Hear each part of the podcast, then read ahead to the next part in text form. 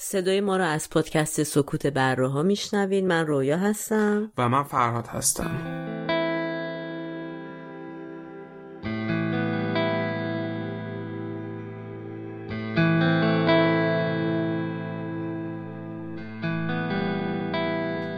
تاریخ پخش این اپیزود 24 شهریور ماه 1401 خورشیدیه که برابر میشه با 15 سپتامبر 2022 میلادی.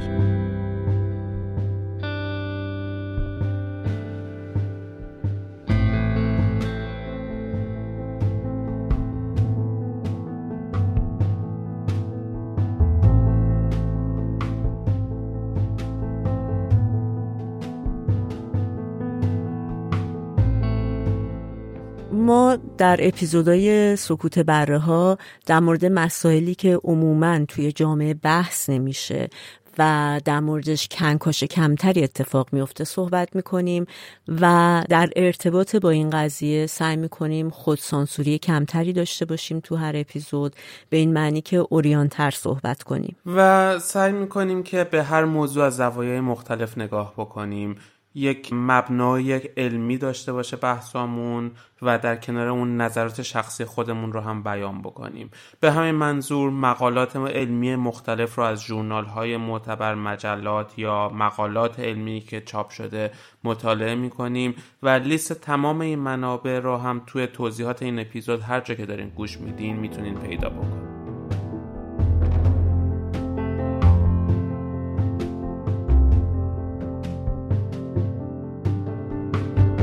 رابطه جنسی یک رقابت ناسالمه که با خشونت با زد و خورد و با هرج و مرج همراه. ترین موجود کره زمینم بذارن تو اون لحظه آدم دلش نمی‌خواد دوباره سکس داشته باشه. با یک نفر وارد رابطه میشین تا 6 ماه نباید سکس بکنید 237 دلیل برای برقراری سکس وجود داره و یکی از اون دلایل اینه که ما یه نفر رو دوست داریم. برای تولید مثل و چیزی که ما از میمون ها به ارث طرف مقابل ازت سکس می‌خواد اگه نیازش رو برآورده نکنی ممکنه بری سراغ یه آدم عشق به وسال برسه به سرعت به پایان می‌رسه این عشق یا حتی امکان داره به تنفر برسه. از دست دادن خودمختاری یا استقلال فردی یک نتیجه طبیعی عشق. تحقیقاتی داره انجام میشه که داروهای تولید بکنن برای عاشق شدن. اینقدر اینو دوست دارم که اصلا نمی‌تونم ببینم. داره برای من قرمه سبزی درست می‌کنه. دردناک باشه که فکر کنیم عشق اینقدر چیز غریزی یا اولیه که فقط به خاطر زنده موندن بخوایم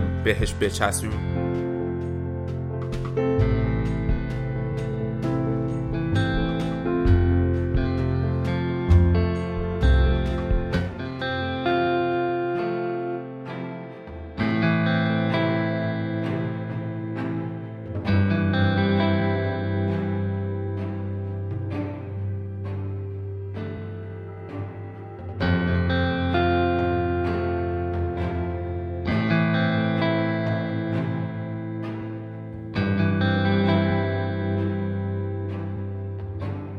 عنوان سی و پنجمین اپیزود پادکست سکوت بر راه هست وقتی که من عاشق میشم. اول از همه فکر می‌کنم خوبه که توضیح بدیم بعد از این همه اپیزودهای مختلف که یک ذره فضاش فضای جدی تری بود شاید حداقل از نظر خودمون تصمیم گرفتیم که بریم سراغ موضوع عشق. البته نه اینکه عشق موضوع جدی نباشه ولی یه ذره لطیف داره در حقیقت. آره رومانتیک تره. نسبت به اون موضوعاتی که ما خب واقعا هم صحبت می‌کردیم رومانتیک تره. و دلیل انتخابمون هم بیشتر این بود که واقعا فکر می‌کردیم با این همه اخبار بد و ناخوشی که داره حالا از همه جای دنیا میاد و به ویژه از کشور خودمون شاید یک کم این موضوع باعث فکر کردن به مسائلی بشه که این روزا به خاطر این حجم از اخبار بد اتفاقای ترسناک وحشتناک و خب همه مشکلات و دشواریهایی که تقریبا میشه گفت تو همه زمینه ها از اقتصادی و فرهنگی و همه اینا گرفته باش داریم دست و پنجه نرم می‌کنیم. یکم باعث بشه به چیزایی فکر کنیم که داریمش. امیدوارم و اگه نداریمش حواسمون بهش باشه تو زندگی. یکم حواسمون رو بدیم به چیزایی که حالمون رو ممکنه بهتر کنه. و خیلی هم ضروری و لازمه برای زندگی. ولی شاید از یک زاویه هایی که بخوایم بهش نگاه کنیم به نظر خیلی چیز اصطلاح تو گیوم امروز ایران خیلی لاکشری حساب بشه. از یه زاویه هایی مثلا فکر کردم به این مسئله در صورتی که خب یکی از طبیعی ترین نیازاییه که همه ما داریم. و آره خلاصه می‌خوایم در مورد عشق صحبت کنیم و برای شروع خب کلا وقتی که عشق میاد دیگه فکر کنم وقتی به عشق فکر می‌کنیم شاید برای خیلی آمون تدائی خاطرات خوش و نمی‌دونم یه جور احساس قلقلک و شادی و یه جور سرخوشی باشه که تجربهش کردیم. شاید تو هم باشه با خاطرات تلخی که ازش داریم. ولی در نهایت فکر می‌کنم اون حسی که در عشق هست یه جور از خود بی خود شدن یا یه جور سرگشتگی که کم و بیش آدم ها در موردش حرف می‌زنن وقتی این مسئله رو تجربه می‌کنن یه جور حس فارغ از دنیا بودن یه جور احساس آرامش به هممون بده و چیز خوبی باشه کلا فکر کردن در موردش یا حرف زدن در موردش. به هر حال آدما کلا از وقتی که دیگه به سن بلوغ می‌رسن و حالا دیگه شروع میشه از اون موقع تجربیات نوجوانی و معمولا البته نمیشه همه رو به یه چشم نگاه کرد ولی شروع میشه اینکه خب حالا دنبال یه کسی میگردن که خب این ناخداگاه در واقع این اتفاقا میفته که حالا کسایی که دگر جنسگرا هستن در واقع جنس مخالف خودشون رو با یک نگاه دیگه می‌بینم بعد از اون سن. من در مورد خودم مثلا فکر می‌کنم قشنگ واضح یادمه که تمام پسری که تو فامیلمون بودن. بعد از همون 14 15 سالگی نمی‌دونم اتومات اصلا دیگه اون همبازی کوچیکی نبودن. البته خب بالا جو و شرایط اجتماعی هم خیلی تعیین کننده است. فکر کنم برای پسر ما از هم سال اول مدرسه شروع بشه شاید نمی‌دونم یه جوری اولین عشقمون همیشه معلمای از اول مدرسه برای پسر رو شروع میشه. آره آره. نمی‌دونم خیلی واسه من حداقل حالا آره، اینطوری بوده. آره. زود فعال بودی. ولی به هر حال کلا دنبال این قضیه گشتن تو هم با چالش های خودش نگرانی ها لذت ها و انرژی خودش رو داره دیگه. احساس نیرو بخشی بعضی وقت با آدم دست میده. وقتی فکر می‌کنی آها این اون آدم است که من فکر می‌کردم. ولی به هر حال میشه گفت کار آسونی نیست. و خب عشقم که تا دلتون بخواد ما که سرزمین عشق و شعریم و از ادبیاتمون گرفته. البته چه در ادبیات کلاسیک دنیا و به خصوص ایران قضیه شعر و شاعری عشق فراوون واقعا فراوون در موردش.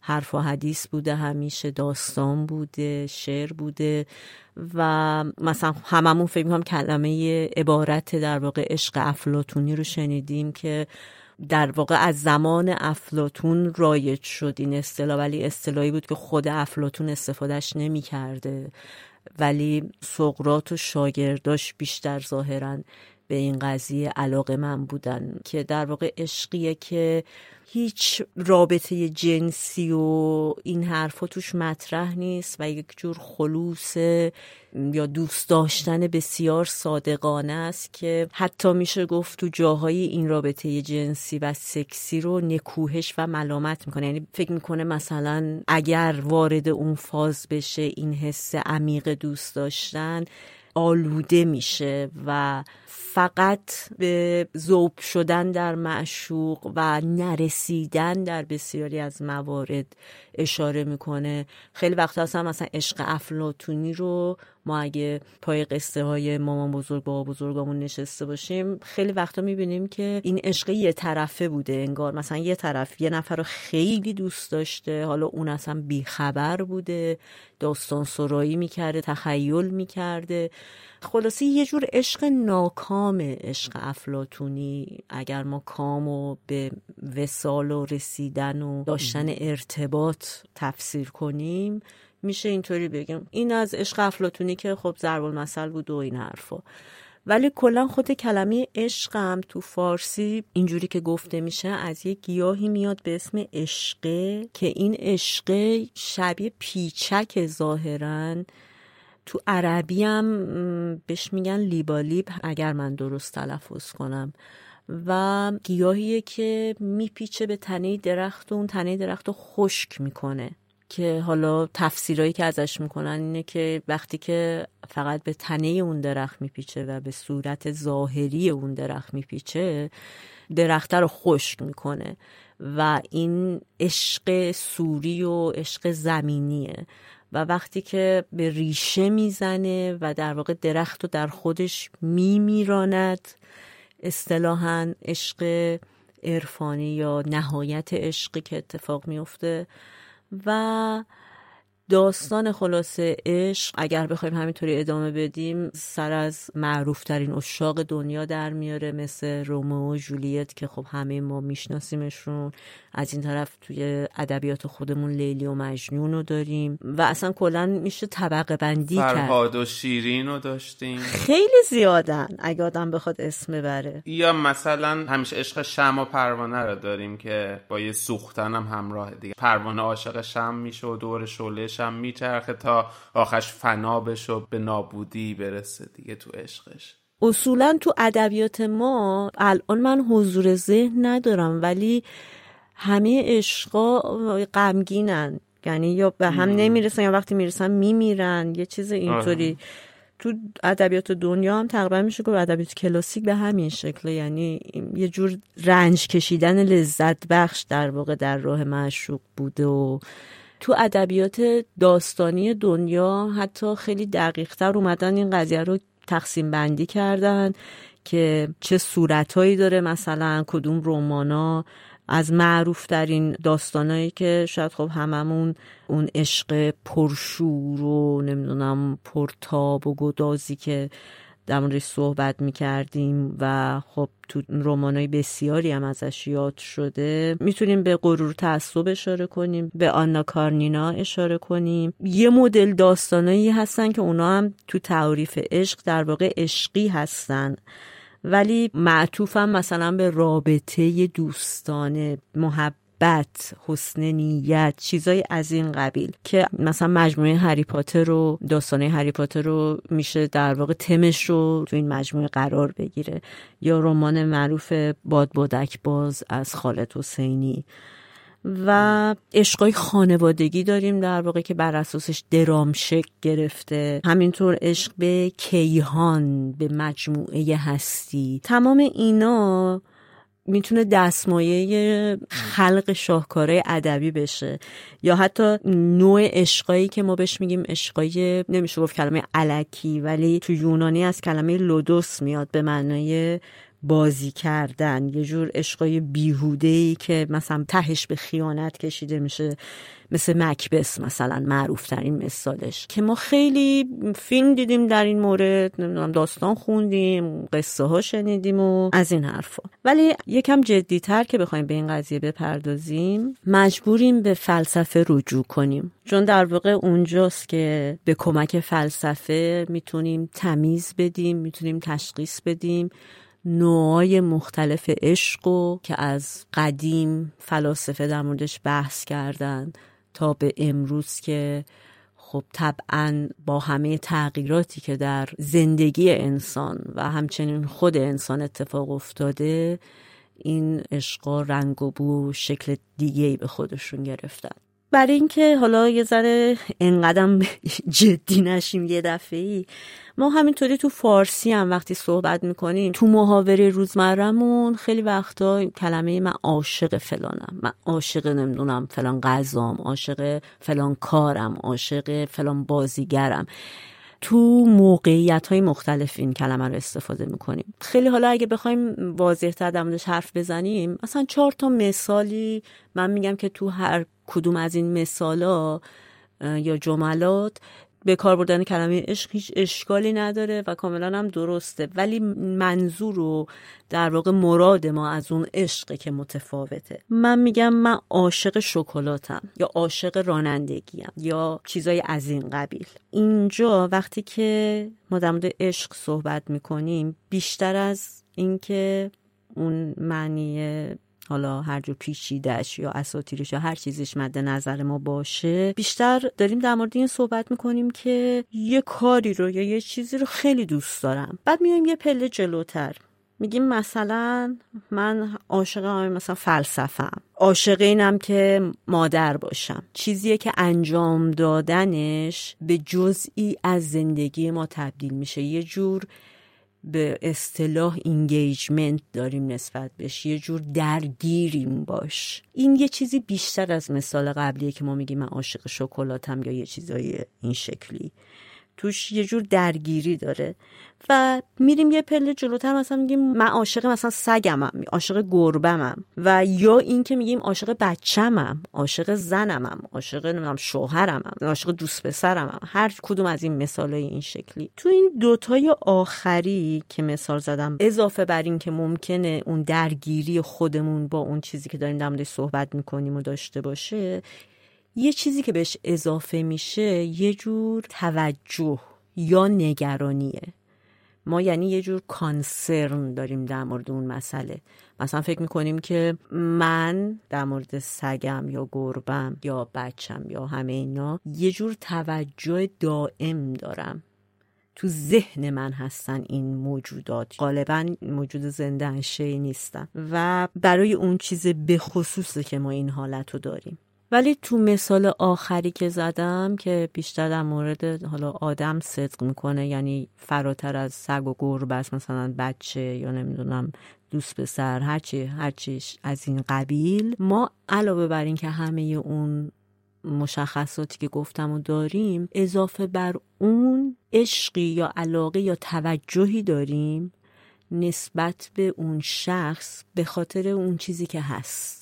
یعنی در واقع یک آبجکتی یک موجودیتی یه ابژه‌ای وجود داره و ما به خاطر وجود اون این احساس علاقه و توجه و حالا بعضی وقت جنبه نگرانی به خودش می‌گیره رو به اون آدم داریم. و دقیقا تو بحث کلا امروز ما وقتی در مورد عشق صحبت می‌کنیم مثلا همین مورد آخره یعنی عشق و علاقه و توجه حالا هر چیزی شبیه این بین دوتا آدم. به اون سه تا مورد قبلی که گفتیم بازم کلمه عشق استفاده می‌کنیم مد نظر بحث امروز ما نیست. آره حالا برای اینکه بیایم وارد مبحث عشقیم همون که تو هم اشاره کردی عشق یه جور شاید با لذت همیشه همراه واسه ما با هر اساس همون همه حسای خوبی که می‌گیریم یک لذت هم ازش می‌بریم. و حالا بیایم ببینیم این لذت ها چطوری تعریف میشه. میان لذت ها رو به دو جور لذت تقسیم می‌کنن.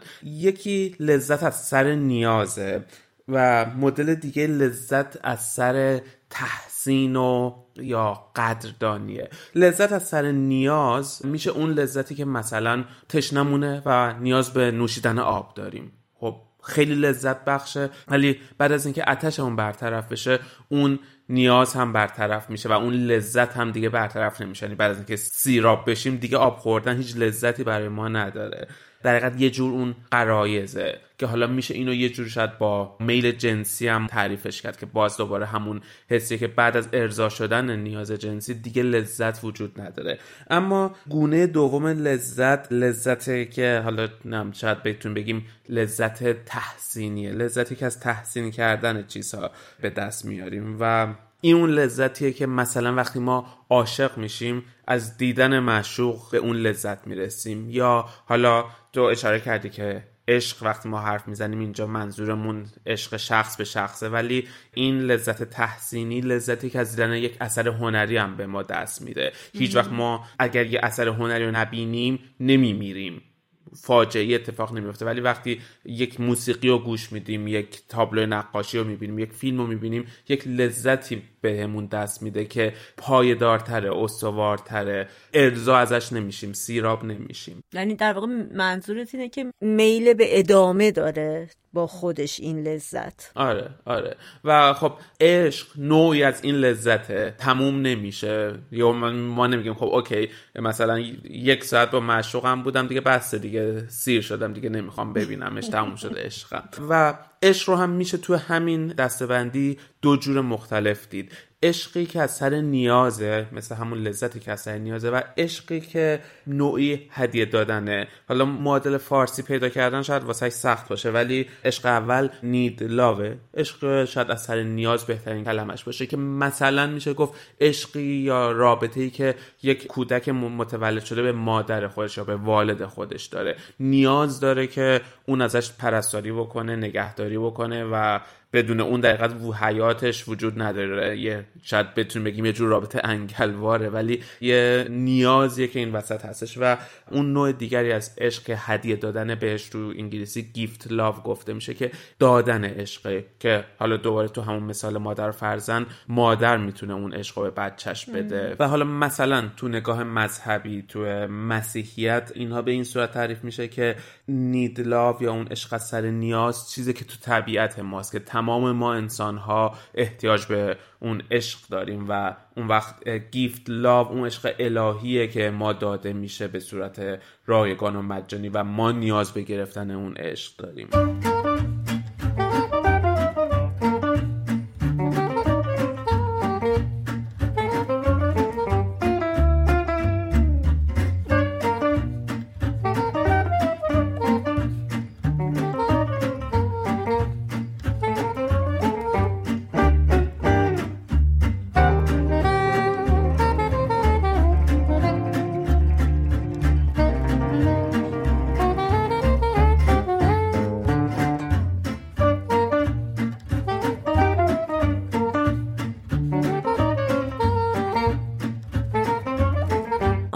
برگردیم. یکم عقبتر ببینیم فلاسفه در مورد عشق چی می‌گفتن هزاران سال پیش. وقتی که هنوز انقدر روابط به این معنی جدی نبود ولی همچنان ما طبق معمول خیلی شگفت زده میشیم از نظریاتی که می‌دادم و کماکان هنوزم خیلیاشون تو زندگی های خیلی از آدما می‌تونه درست باشه. در زمان یونان باستان کلا سه نوع تقسیم بندی برای عشق قائل بودن.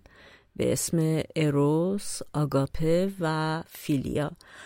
اروس با وجود اینکه شاید یکم اسمش به نظر ما نامعنوس باشه ولی در لغت به معنی عشقیه که با دیزایر با یه جور شهوت و طلب در ارتباطه و خیلی توش هیجان نقش داره و در ابتدا به صورت خیلی عمومی در موردش صحبت کنیم می‌تونیم بگیم که این عشق ارتباط مستقیمی با مسائل جنسی و داشتن ارتباط سکسی همراه باشه.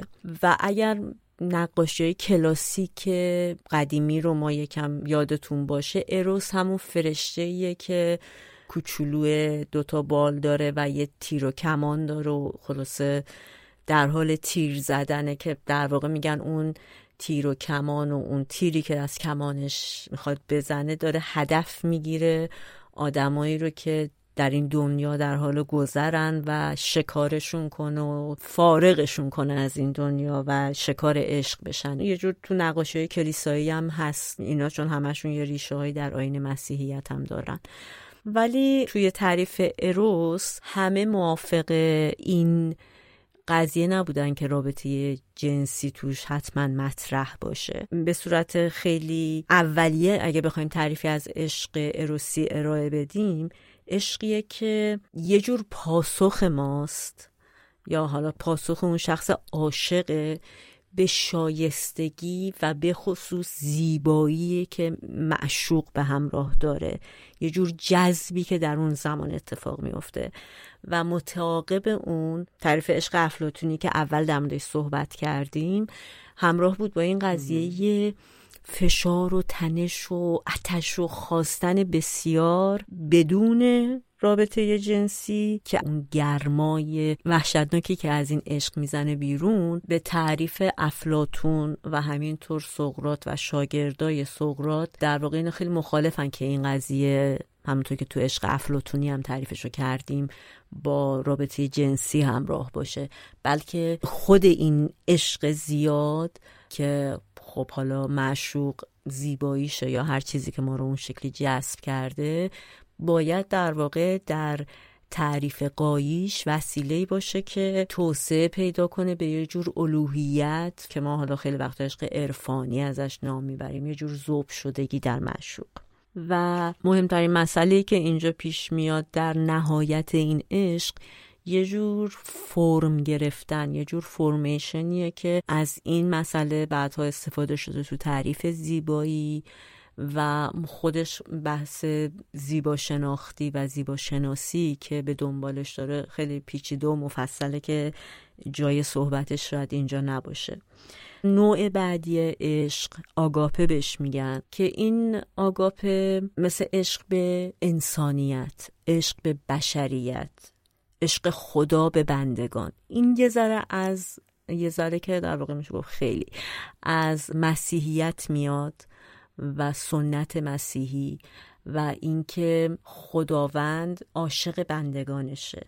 نه به خاطر اینکه بندگانش خیلی چیز توف و خاصی هستن بلکه به خاطر اینکه خدا خودش وجودش عشقه و چیزی جز این نمی‌تونه باشه نمی‌تونه عاشق نباشه. یک مقدار این عشق پهلو می‌زنه به خلق کردن چیزی رو به وجود بیاری و عاشق چیزی باشی که به وجود آوردیش و همینطور امروز روزم به صورت مدرن شدهش ما میشنویم که مثلا من با کائنات یکی هستم. نمی‌دونم تعاریف این شکلی که بعضی بهش اعتقاد دارن. من و جهان هستی یه چیز هستیم و اون یک جور عشق بیواسطه و بی نهایت به کیهان به تمام اجزای کائنات به انسان به بشریت و همه این نوع نگاه ها از عشق آگاپه نشأت می‌گیره.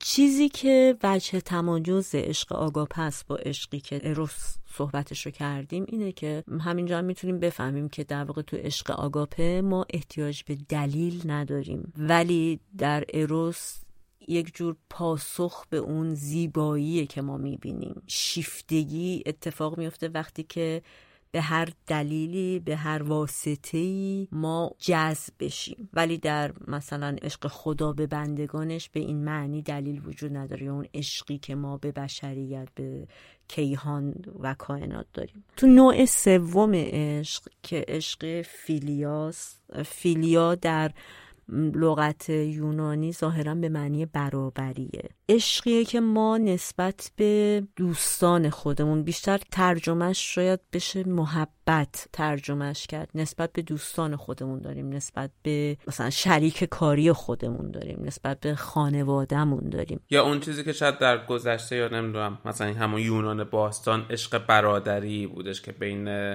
دو نفر مثلا دو دوست پیوند اخوت و برادری با هم میبستن. دقیقا به همین موضوع اشاره میشه. آره. یه جوری این عشق عشق اروس با عشق فیلیا یک وجه تشابهی که داده اینه که دوتایشون برعکس اون مدل آگاپی بر اساس دلیلن. یعنی ما یک جور کیفیتی توی یه چیزی می‌بینیم. حالا می‌تونه اون چیز یک انسان باشه اون ابژه یه انسان باشه یا می‌تونه یه جور مفهوم باشه مثل چیزی که تو گفتی در مورد اخوت و برابری و برادری و این بحثا. و به اون واسطه ما عاشق میشیم. و کلا هم خیلی سعی شده در فلسفه که بتونن مرزا رو مشخص کنن ولی تلاش مذبوحانه بود و خیلی وقتا اینا به هم پهلو می‌زنن هم پوشانی دارن با همین تعاریف و وچه تمایز و تشخیص اینا حتی سختتر میشه وقتی که ما به تعریف عشق در دنیای معاصر یا همون تعریف عشق معاصر و این بحثا می‌رسیم. مثلا تو تعریف های معاصر و مدرنتر از قضیه عشق خیلی وقتا این خطی که ما در عشق آگاپه داریم و دنبال می‌کنن به معنی اینکه در واقع عاشقه که به معشوق ارزش میده. مثل همون خداوند که به بندگانش این ارزش رو داده و عاشقشونه. یعنی یه جور ارزش گذاری داره به معشوق و از اون طرف ما می‌بینیم که مثلا بعضی اون خط عشق اروس رو دنبال می‌کنن که توش عشق یه جور هیجان و طلب و خواهش زیادی که با ارتباط جنسی همراه باشه و در غیر این صورت همون فرنشیپ یا دوستی تو تعریف مدرن بهش میگن. فقط یه توضیحی تو پرانتز اینجا می‌خوام بدم در مورد اینکه علت پرداختن به این بحثای شاید بعضی وقتا کسل کننده چیه؟ اینه که شاید با وجود که این بحثا خیلی خسته کننده به نظر بیان ولی مهمن. از این نظر که هر کدوم از ماها با شنیدن اینجور تعریف ها می‌تونیم نوع تجربیات خودمون رو در ارتباط با عشق خطش و ردش رو تو این تعریف ببینیم و دید بهتری نسبت به نوع رابطه ای که داشتیم پیدا کنیم. برای خود من دلیل اصلی که به این مسئله تو این قسمت پرداختم همین بوده که به یه جور خودشناسی در مورد رابطمون برسیم. خودمون در ارتباط با رابطه ای که داشتیم. آره که مثلا این حالا آگاپه که تو گفتی در حقیقت یه جوری میشه همون گیفت لاوی که در موردش صحبت کردیم. و خب در حقیقت مثلا از نگاه مسیحیت این عشق به خدایی که تو گفتی خدا نیازی نداره در حقیقت به عشق ما یا بنده. یه جور همون گیفت لاوه نمیشه واقعا به تعریف دقیقی تقسیم بندی دقیقی بهتره بگم. از عشق رسید. برای که اصلا اتفاقی که تو ما میفته انقدر پیچیده است انقدر ابعاد مختلف داره به خودش می‌گیره که خیلی وقتا مثلا می‌تونیم بگیم حس دوست داشتن داریم حس عشق داریم و اصلا این کارکرد مغزی و احساسی ما چه شکلیه که به هر حال اون نتیجهش به صورت ناخودآگاه اون احساسیه که ما با خودمون میبریمش و مثلا اسم براش می‌ذاریم. و جالبه که به این بحثا اینجوری نگاه شده در مثلا سه هزار سال پیش. زمانی که ما فکر می‌کنیم هنوز شاید خیلی از پدیده ها تجربه نشده بود که بشه مثلا مدرن تر در مورد این موضوعات صحبت کرد. این بحثا مطرح شده گفته شده و اصلا این حس حالا حسی که ما امروز ازش به عنوان عشق یاد می‌کنیم به خیلی قبل قبل از اینکه اصلا فلسفه به وجود بیاد قبل از اینکه زبان معنی پیدا کنه احساسی بودی که با آدم عجیم بوده وجود داشته. آره نیازی نبوده فلسفه بیان تعریف کنن عشق چیه تا باید ما عاشق بشیم. اگر حالا بریم ببینیم توی ده هزار سال قبل صد هزار سال قبل و میلیون ها سال قبل چه اتفاقی افتادش چطوری این عشق تکامل پیدا کرد چه مسیری رو طی کرده تا امروز ما به عنوان انسان خردمند بتونیم این قدرت عشق داشتن و عشق دادن رو به دست بیاریم. ببینیم از کجا اومده این داستان. واقعا جالب آدم بفهمه که یعنی مثلا انسانهای اولیه همین نگاه داشتن همین احساس رو داشتن. چون زبان کمتر وجود داشته کلمه کمتر برای بیان بوده.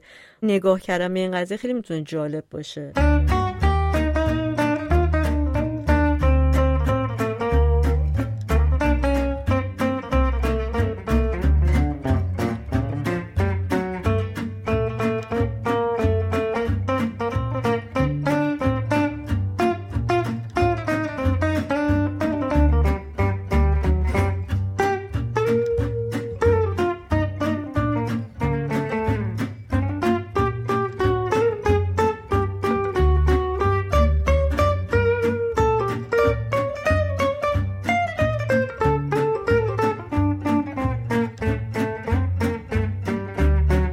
ولی حالا برای اینکه بدونیم از لحاظ بیولوژیکی این عشق چطوری تکامل پیدا کرده باید ببینیم ریشه این عشقی که ما انسان ها به همدیگه امروز داریم از کجا اومده. نظریات مختلفی هست تئوری های مختلفی هستش. پنج ریشه یا منشأ یا سرآغاز برای این عشق نام برده شده که حالا می‌خوایم هر کدوم بررسی بکنیم. اولیش اینه که این عشق از عشق بین حیوانات تکامل پیدا کرده. نظریه دوم اینه که این از احساس همدلی و همراهی بین انسانها برای بقاشون هستش که ادامه پیدا کرده. یک منشأ دیگر رو group feeling یا احساس جمعی نام می‌برن. نظریه بعدی میاد میگه که این عشق از سکس یا از نیاز جنسی یا امیال شهوانی رشد و تکامل پیدا کرده. و نظریه آخر اینه که این عشق از رابطه بین مادر و فرزند یا نیازی که مادر و فرزند به همدیگه دارن تکامل پیدا کرده. که حالا هر کدوم می‌خوایم مرور کنیم و ببینیم که هر کدوم از این ریشه ها چی میگن. روابط عاشقانه یا روابط تک همسری و وفادارانه بین حیوانات مختلف یا پرنده ها دیده شده. اما تو این نظریه میگن این نمی‌تونه ریشه عشق در انسان ها باشه چون که عشق بین حیوانات یک عادت رفتاریه اما عشق در انسان ها یک احساسه و میگن این نمی‌تونه ریشه عشق انسانی امروز ما باشه. امپاتی یا محبت همدلی مسئله بعدیه که مطرح میشه. احساسیه که بین حیوانات بین انسان ها هستش. ما به دوستمون به همکارمون می‌تونیم این احساس محبت رو داشته باشیم و میگن این می‌تونه سرآغاز اون عشق باشه که از اونجا تکامل پیدا کرده. اما اینجا گفته میشه که این همدلی یا این محبت یک حس خونساز در حالی که عشق خب می‌دونیم خونسا نیستش. عشق متفاوت و فراتر از اینه. هر رابطه عاشقانه ای قاعدتا این همدلی رو با خودش داره ولی لزوما یک رابطه همدلانه به یک رابطه عاشقانه نمی‌رسه. ریشه بعدی که گفتیم group feeling یا اون احساس گروهی یا احساس جمعیه که میگن این تبدیل به عشق شده. خب اجداد شکارچی ما از نظر فیزیکی توی اون طبیعت وحشی که زندگی می‌کردن به صورت فردی قدرت مقابله با خطرها رو نداشتن. پنجه و دستهای قوی نداشتن و مثلا اگه یه خرس حمله می‌کرد خب قدرت یه خرس یا سرعت یک گرگ خیلی سریعتر از اون اجداد گردآورند شکارچی ما بوده و به راحتی می‌تونست اونها رو شکار بکنه و برای همین اونها نیاز داشتن به یک تعلق خاطری به گروه و این باعث می شد که گرد هم جمع بشن و بتونن در حقیقت به بقای خودشون کمک بکنن. و این احساس نیاز به بودن در گروه رو میگن. می‌تونه یکی از ریشه های عشقی باشه که اجداد ما لازم داشتن که بتونن در کنار هم باشن و زنده بمونن. شاید یه ذره دردناک باشه که فکر کنیم عشق اینقدر چیز غریزی و اولیه که فقط به خاطر زنده موندن و به خاطر نیازهای اولیه‌مون بخوایم بهش بچسبیم. ولی آره بشیم. ولی شاید یه قسمتش این بودش. نظریه بعدی اینه که عشق از نیاز جنسی و در نیاز ما به داشتن سکس و ارزای میل شهوانیمون نشد می‌گیره. این هم چیزی که لزوما در حیوانات صدق نمی‌کنه. مثلا حشره آخوندک یا حشره دعاگو فکر کنم بهش میگیم. اون حشره ترسناکی که توی تیتراژ حاج زنبور اصلا همیشه اولش میومد و سعی می‌کرد حاج رو بگیره.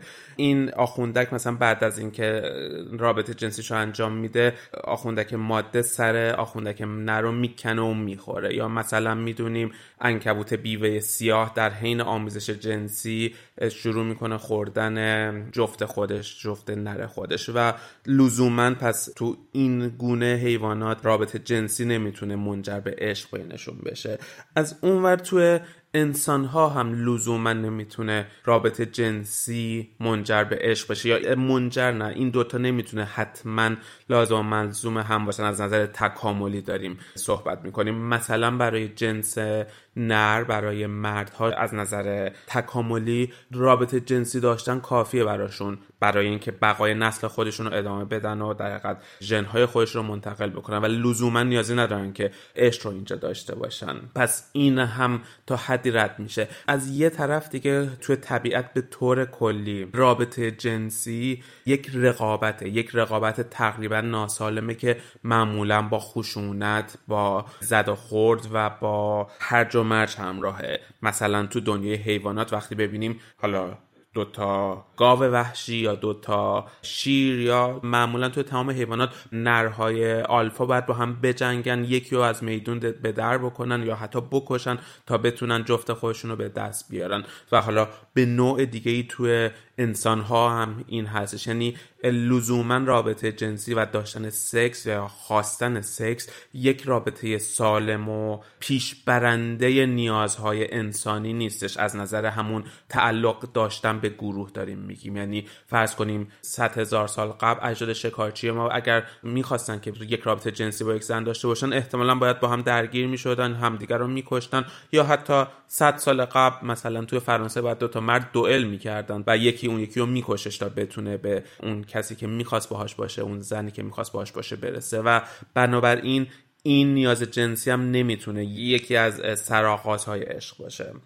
و آخرین تئوری که میمونه رابطه مادر فرزندیه که محتمل ترین سرآغاز عشقه لزوما از یکی از اینها نیستش. تمام اینها یک جوری با هم دیگه وصلن. ولی مثلا نشونه هایی داریم از 200 میلیون سال قبل در آغاز عصر جوراسیک فسیلیه که توی آریزونا پیدا شده از یک گونه پستاندار دایناسور که یک مادری در حالی که تلاش کرده که 38 بچه کوچیکش رو حفظ بکنه مرده. حالا دلیل مرگش رو نمی‌دونم ولی این فسیل مونده و نشون میده که این احساس مادری وجود داشته که می‌خواسته بچه های خودش رو حفظ بکنه. لزوما این احساس توی همه حیوان ها نیستش مثلا گونه های ابتدایی تر مثل مارمولک ها یا اجده های کومودو تخما رو می‌ذارن و بعد بچه رو ترک می‌کنن و بعدا اگر مثلا چند وقت بعد بچه ها رو جایی ببینه اصلا اون احساس رو نداره که اینا بچه هاشن و به عنوان یه تومه و شکار بهشون نگاه می‌کنه امکانم داره بخورتشون.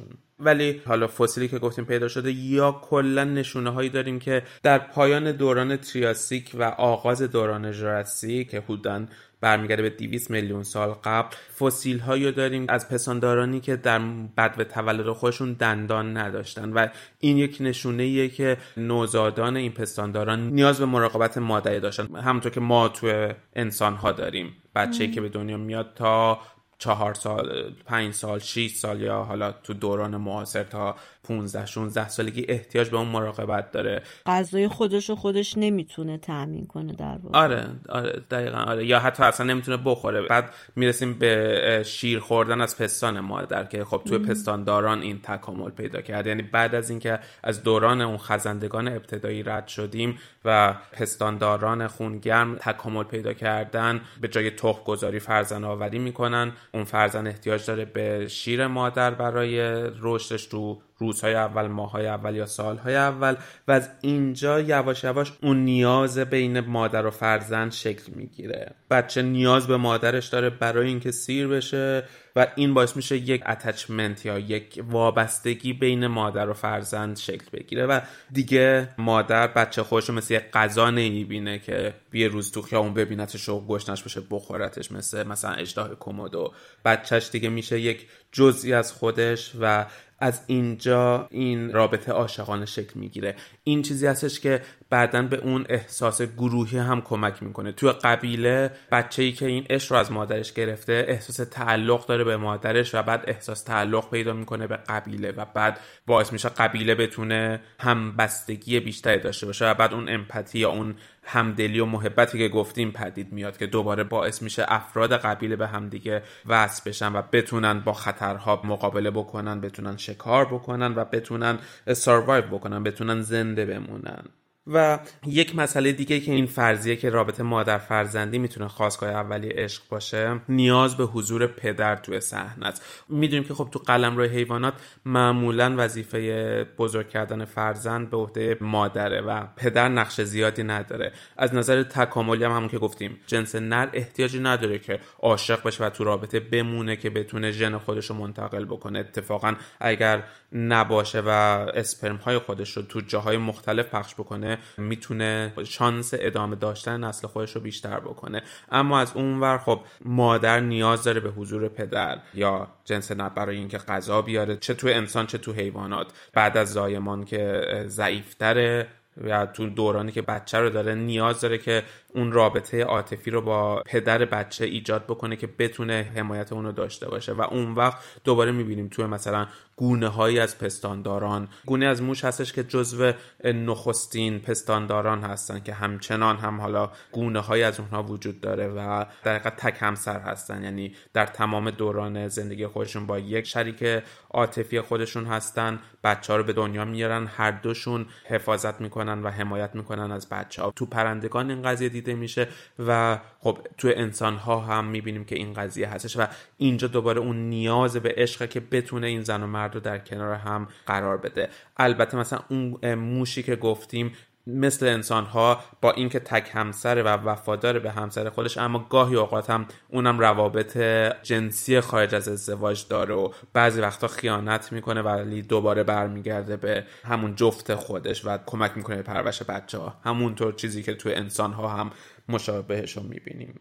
یکی دیگه از نظریهایی که حالا دوباره برمیگرده به همین رابطه مادر فرزندی اینه که همینطور که گفتیم حالا رابطه عاشقونه کمک می‌کنه به فرزند آوری و حالا توی یک تحقیق دیگه اومدن محوریتشون رو گذاشتن که این رابطه عاشقانه کمک می‌کنه که زاد و ولد بیشتری اتفاق بیفته و از نظر تکاملی برای همین عشق به این صورت تکامل پیدا کرده. خب ما دسترسی نداریم به اجداد شکارچی خودمون. اما قبیله هستن توی تانزانیا که تقریبا به سبک اجداد گردآورند شکارچی ما زندگی می‌کنن هنوز. ارتباطی با دنیای خارج ندارن و نه وارد دنیای تکنولوژی شدن و خیلی نزدیک به اجداد گردآورند شکارچی ما سبک زندگیشون. و این قبیله دقیقا توی ده هزار سال گذشته تغییرات خیلی کمی توی سبک زندگیشون اتفاق افتاده. برای همین شاید شبیه ترین نمونه به اجداد گردآورند شکارچی ما باشن که بتونیم ببینیم ریشه های این عشق از کجا اومده. تو این تحقیق اومدن یک سری پرسشنامه رو به اینا دادن یا حالا ازشون یک سری سوال رو با استفاده از مترجم پرسیدن و این پرسشنامه بر اساس مثلث عشقی استرنبرگ هستش که حالا جلوتر که بریم در موردش با جزئیات صحبت می‌کنیم. اما مدلی هستش که روابط عاشقانه رو میادش میسنجه با یک سری سوال و در کنار این اومدن تعداد فرزندانی رو که توی هر کدوم از این خانواده هایی که این پرسشنامه رو پر کردن رو بررسی کردن. در نهایت دیدن که هر چقدر رابطه عاطفی و عاشقانه بیشتری بین اون زوجها بوده تعداد بچه هایی که توی اون خانواده بوده بیشتر بوده. و از اونور این احتمالا به این دلیل هست که این زن و مردی که رابطه عاشقانه یا رابطه صمیمی با هم دیگه داشتن تعداد دفعات سکسشون یا رابطه جنسیشون هم بیشتر بوده و این منجر میشه به داشتن بچه های بیشتر. شاید خیلی بدیهی باشه خب این قضیه ولی وقتی بتونیم این قضیه تحقیق بکنیم به صورت علمی روی آدم هایی که انگار ده هزار سال پیش میزیستن میشه یک پایه علمی تر بهش دادش. و همینطور دیدن زن و مردهایی که به هم تعهد داشتن تو رابطهشون پیش بینی میشه که بچه های بیشتری توی رابطهشون داشته باشن. در حقیقت تعهد و عشق دو تا چیزیه که کمک می‌کنه که یک رابطه عاشقانه ادامه پیدا بکنه. نه به خاطر ذات خود رابطه عاشقانه به خاطر داشتن فرزندان بیشتر که قاعدتا هدف اولیه تکاملی تمام گونه های جانوریه که بتونن ژن های خودشون رو منتقل بکنن. ولی در این حال دیده شده بعد از اینکه بچه ها تعدادشون بیشتر میشه تعداد اون روابط جنسی کمتر میشه. قاعدتا طبیعه هم مشغله ها و کار نگهداری بچه ها سختتر میشه هم به نوع جنس نر باید بیشتر به دنبال آزوقه بیشتر برای بچه آره. آره. و از اون ور جالبه که مادر هم حالا همین که سر شلوغ میشه همین که نیاز عشقی یا نیاز عاطفیش رو توی بچه هاش توی این قبیله دیدن که پیدا می‌کنه و دیگه اون نیاز عشقیش به جنس نر کمتر میشه و همه محوریت بعد از اینکه تعداد بچه ها بیشتر میشه میره روی بچه ها ولی آره در نهایت بر اساس تمام اینها میشه گفت حالا همون که گفتیم سکس امپاتی احساسات جمعی تمام اینا می‌تونه ریشه های عشق باشه به نوعی اما قوی ترین چیزی که میشه در نظر گرفت رابطه بین مادر و فرزنده که از اونجا عشق شکل می‌گیره و می‌تونیم امروز هم از نظر روانشناسی هم اینو تایید بکنیم. آدم هایی که تو بچگی رابطه بهتری با والدین خودشون داشتن عشق کاملتری از پدر مادر خودشون گرفتن معمولا تو بزرگسالی هم تو روابط عاطفی خودشون آدم های سالم ترین حالا لزوما شاید آدم های عاشق تری نباشن ولی روابط سالم تری از نظر عشقی دارن و آدم هایی که اون عشق رو از پدر یا مادر خودشون نگرفتن معمولا یک آسیبی رو با خودشون حمل می‌کنن که تا بزرگسالی و تو روابطشون هم این به نوعی ادامه پیدا می‌کنه.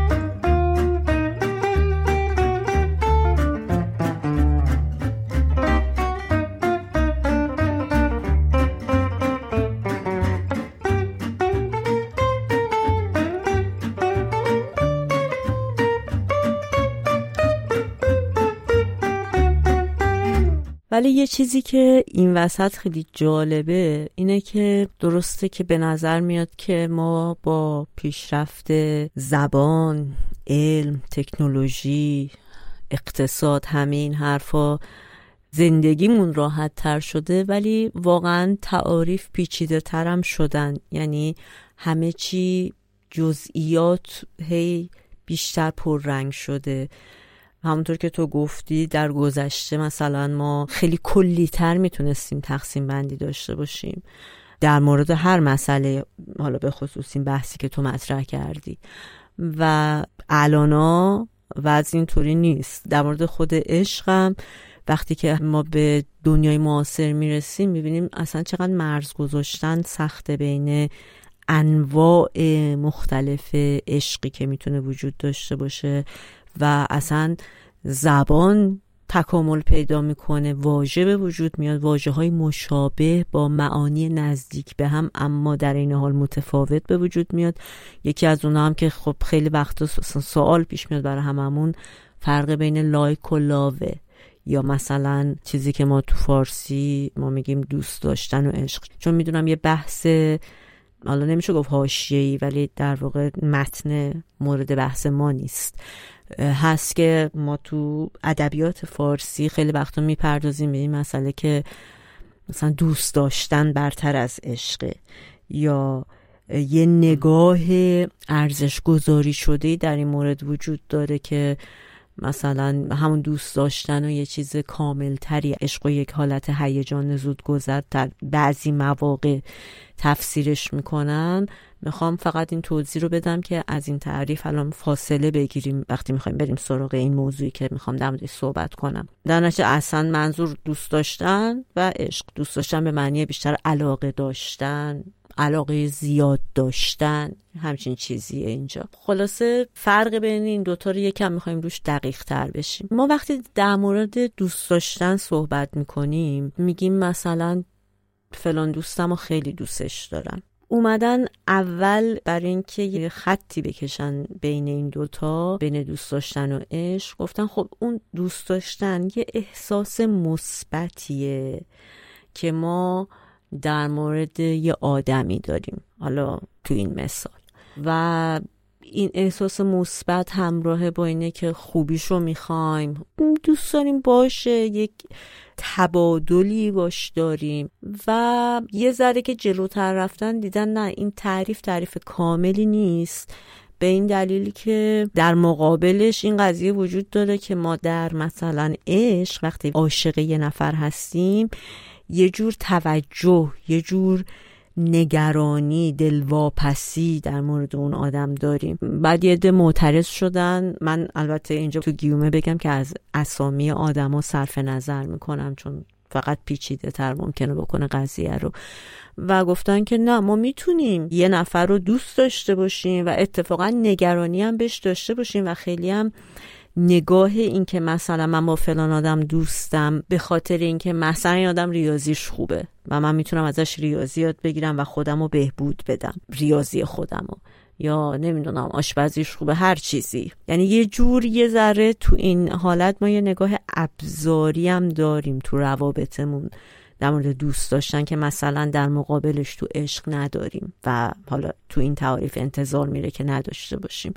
به هر حال در مورد این مسئله چیزی که اهمیت پیدا می‌کنه اینه که وقتی ما در مورد دوست داشتن صحبت می‌کنیم میگن نه اتفاقا ما می‌تونیم کسی رو دوست داشته باشیم و بهش توجه هم داشته باشیم نگرانی و اهمیت برامون داشته باشه و هیچ هم ابزاری نباشه ولی عشقم نباشه. وقتی این تعریف مطرح میشه کسایی که عشق رو تعریف می‌کردن مجبور شدن دوباره برن دقیق تر فکر کنن روی اینکه پس واقعا عشق چیه؟ و چیزی که تا به امروز بهش رسیدن از همون دیدگاه فلسفی اینه که عشق همراه با یه جور هویت آدمه. یعنی حداقل یکی از معلفه های هویتی آدم رو در بر می‌گیره. ما وقتی که عاشق کسی میشیم یک جوری حالا بعضیا چند معلفه هویتی خودشون و بعضیا یکی بستگی داره. در ارتباط با اون آدم تعریف می‌کنن و یک جور اشتراک هویت این وسط اتفاق میفته در انگلیسی خب بهش میگن آیدنتیتی و آیدنتیفیکیشن که شما انگار که هویت خودتون رو وابسته به یک آدم دیگه هم می‌بینید مثال اگر بخوام بزنم مثلا البته این فقط در عشق نیست حتی می‌تونه در ازدواج هم باشه که ما نمی‌دونیم حالا بحثش جداست که توش عشق هست یا نیست یا هرچی. ولی اصولا مثلا روابط عاشقانه نزدیک وقتی که مثلا یه نفری میاد یه صفتی از معشوق شما رو نقد می‌کنه یا زیر سوال می‌بره شما یه جور گارد تدافعی به خودتون می‌گیرین معمولا و احساس می‌کنید که باید از این قضیه دفاع کنید. حتی اگر اون داره واقعیت رو میگه. چون یک جوری ته وجود خودتون خودتون رو با اون آدم یکی می‌بینید. نه لزوما یکی یه جور همزاد پنداری داریم باش یک اشتراک شخصیتی باش داریم. و اینجاست که به این مسئله هویت ما می‌رسیم. خلاصه دنبال همین رو گرفتم و رسیدن به تعاریف مدرنتر و تقسیم بندی های مدرنتری از عشق که البته وقتی که تو داشتی حرف می‌زدی در مورد این قضیه قبایل و یگانگی و اتحاد و این حرفا. دیدم نه این تعاریف هم چندان مدرن نیست. خاطر اینکه مثلا یکی از اولین تعریفایی که از وقتی که دنیا حالا مدرن تر شده رو عشق اومده عشق به مسابه یک اتحاد یا یک اتصال یگانگی. در انگلیسی یونیون ترجمهش کردن. ترجمهش که نکردن استفاده کردن. ولی یه جور سنفم معنی میده. یعنی یکم بیشتر از فقط اتحاده. حالا دقیقا منظورمون چیه از این قضیه؟ منظور اینه که یعنی کسایی که عشق این شکلی تعریف می‌کنن میگن شما تو عشق به یک جور تغییر ماهیتی می‌رسین در استنباط خودتون که یه جور فرمی اتفاق میفته یه شکگیری اتفاق میفته و اون اسمش ماه یعنی شما و طرف مقابلتون یه جور ما میشیم. ما خیلی اینم کم و بیش میشنویم توی عشقا که مثلا بعضیا نگاهشون اینطوریه که واقعا مثلا دیگه ما از این به بعد ماییم. و تو این قضیه ما شدن. اگر عملی از هر کدوم از طرفین سر بزنه نه به خاطر خودش نه به خاطر طرف مقابلش بلکه به خاطر این هویت جدید ماه که همچین کاری می‌کنه تو هر رابطه یعنی در ارتباط با هر قضیه ای به خاطر ماست به خاطر من یا به خاطر تو نیست. در واقع من و تو از بین میره. و خب طبیعتا این ماه چند تا نقد می‌تونه به راحتی بهش وارد باشه. یکی از اونها اینه که اون خودمختاری و اون استقلال فردی رو انگار که داره زیر سوال می‌بره یا داره نابود می‌کنه وقتی که ما از ما صحبت می‌کنیم به این تفسیر.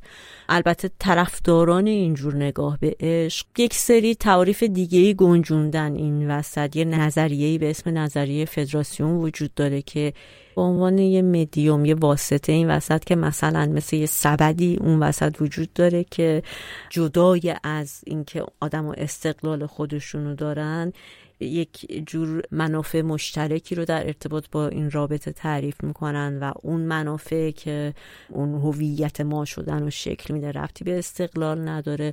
ولی خب خیلی از روابطی رو ما ممکنه دیده باشیم که به این معنی به نظر ما استقلال نداشته باشن یا اون خودمختاری نباشه.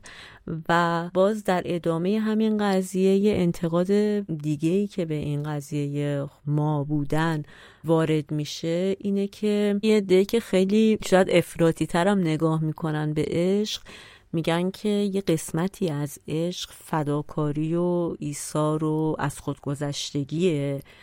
که آدم انجام میده در ارتباط با عشق خودش و اگر بخوایم با این نگاه به عشق نگاه کنیم ما به خاطر طرف مقابل داریم فداکاری می‌کنیم نه به خاطر اون مای کلی که وجود داره این وسط. و خب در جواب این نقدم حرفایی زده شده مثل این که مثلا نه همچین چیزی نیست. اگر اون طرف مقابلم راضی باشه به این پس انگار به خاطر همون ما است که داریم این کارو می‌کنیم.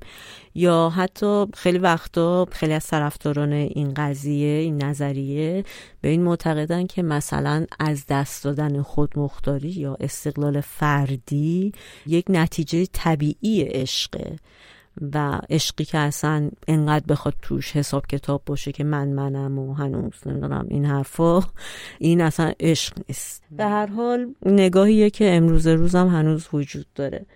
تو نظریه دومی که وجود داره تو نظریه معاصر عشق عشق به مسابه یک توجه بسیار قوی هست که فرد عاشق فرد معشوق رو به هر کاری می‌کنه فقط به خاطر اونه. خیلی برعکس اون مورد اوله. و محوریت تو این قضیه نه اینه که تو طرف مقابل تو بشناسی نه خیلی عاطفه به معنی خالص خودش اهمیت داره بلکه یه جور اراده آگاهانه است که تو تو تعریف خودت از عشق توی نگاه خودت از عشق. اینجوری به قضیه نگاه می‌کنی که مثلا هر چیزی که اون بخواد هر چیزی که اون بگه هر چیزی که اون دوست داره. و ما جالبه که همونطوری که اشارم کردم قبلا به این قضیه این تعریف خیلی به نظر فلسفی میان ولی واقعا همه ما آدما تقریبا میشه گفت طرف یک کدوم از این تعریف وای میستیم تو روابطمون. وقتی که وارد یه رابطه میشیم یا حالا رابطه رمانتیکی رو با کسی داریم تجربه می‌کنیم یه جوری یک نوع از این رفتارا رو انتخاب می‌کنیم توی روابط خودمون. و فرقی که داره خیلی با رابطه قبلی یه جور این ارادی بودنشه دقیقا. و کلا تمرکز رو قسمت شناخت و تبادل interaction ی که توی رابطه وجود داره تبادل فکری احساسی روزمرگی خیلی کم رنگه و بیشتر از همه همین توجه بسیار قوی از طرف عاشق به حالا معشوقه. منتقدای این نظریه هم دقیقا به همین مسئله تاکید می‌کنن که تو این نوع رابطه چقدر خود عاشق به یک معنی منفعله. یعنی هیچ سعی در شناخت حالا اینکه چرا مثلا انقدر به این آدم توجه داره نشون میده؟ اون چه کیفیتی داره؟ سعی در تحلیل و شناخت نمی‌کنه. و بیشتر خیلی متمرکز اینه که الان من عاشق شدم و دیگه زندگی من خواسته اینه. هرچی این جهت بده به من. یه نوع دیگه هم داریم به عنوان عشق به مسابه ارزش که کم و بیش تو هم تو حرفات اشاره بهش داشتی. منم اون موقعی که یونان باستان رو توضیح می‌دادم. ولی خودش دو قسمته. مدل اولش اینطوره که ما یه کیفیتی رو در معشوق می‌بینیم و عاشقش میشیم. بسیار تحسین برانگیز خیلی این نوع عشق با تحسین همراهه. اگر باز دوباره بخوام مثالای عینی بزنم مثلا ما خیلی وقت ممکنه از دوستامون شنیده باشیم که در مورد رابطه خودشون خیلی مثلا آره ما می‌خوایم اینطوری کنیم ما این ماه خیلی پررنگه که اشاره به هم مورد اوله. بعضیا خیلی به اون طرف مقابل توجه دارن اما مثلا در مقابل دوستان یا خانواده خودشون لزوما اون آدم رو تحسین نمی‌کنن یا اون کیفیتی که باعث تحسین بشه رو حالا دلایل روانشناسی پیچیده پشتش می‌تونه باشه. ولی مدل آدمایی رو هم دیدیم که احساس می‌کنی این یک جور با احترام از طرف مقابلش یا با احترام خیلی اقراق شده از نظر ما حداقل.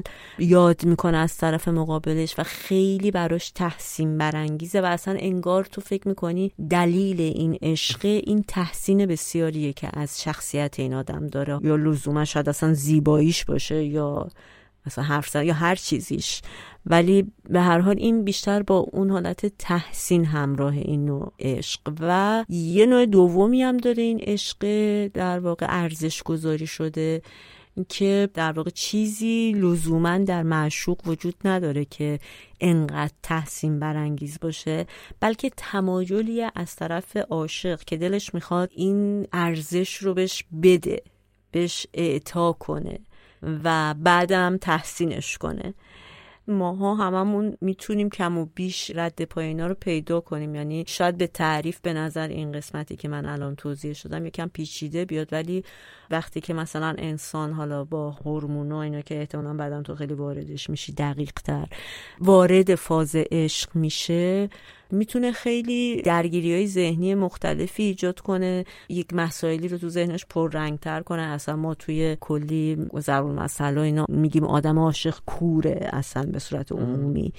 یعنی به هر حال به نظر میاد تو اون حالتی که انسان پیدا می‌کنه وقتی که عاشق میشه خیلی ممکنه ارزیابی دقیقی نداشته باشه یا به هر حال این نوع آخری که توضیحش دادم یه جور عطای اون ارزش و ولیو به شخص معشوقه.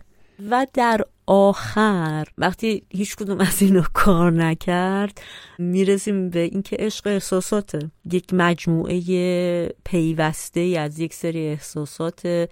بعد خیلی ها میان میگن این وسط که مثلا خشم و دوست داشتن لزوما احساسات نیست باز خیلی در جواب حرفای دیگه میگن. ولی به هر حال می‌خوام بگم که انقدر این مسئله پیچیده است که وقتی هم که به تقسیم بندی های دقیقش می‌رسیم مثلا عشق به مسابه احساسات چیزیه که از ناتوانی فلاسفه میاد در این تقسیم بندی که خب وقتی که فکر می‌کنن این نیست اون نیست این خب می‌تونه اصلا یه مش احساسات باشه. و به هر حال مسئله اینجاست که پیروان خودش هم داره. یعنی آدمایی هستن که معتقدن مثلا عشق احساسات بعضیا به صورت مثبت به این قضیه نگاه می‌کنن. بعضی هم منفی به این معنی که من بهایی ارزشی نمیدم تو زندگی خودم به عشق.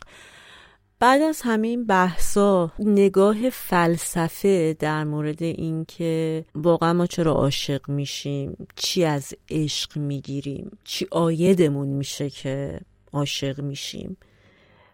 از نگاه فلاسفه واقعا یکم به نظر جالب میاد چون ارسطو در یونان باستان اینطوری تعریف می‌کرده که ما عاشق میشیم برای اینکه معشوق ما مثل یک آینه در مقابل ما که خودمون رو بیشتر می‌شناسیم. و به این نگاه اعتراضات زیادی وارده به خاطر اینکه اولا اتومات توی این قضیه یه فرضی هست که انگار ما بدون معشوق خودمون کامل نیستیم یا به تنهایی تکاملی اتفاق نمیفته و در قبال معشوقه که ما حالا تازه کشف می‌کنیم خودمون چی هستیم و چه توانایی داریم و چه شکلی تونیم فعالیت داشته باشیم و همه این حرفا. نمیشه گفت این حرف غلطیه کامل ولی نمیشه گفت صد درصد یعنی همش همینه واقعا. ولی یه قسمت دیگه هم این قضیه آینه هست که مثالیه که در واقع عرستو تو صحبتش می‌زنه.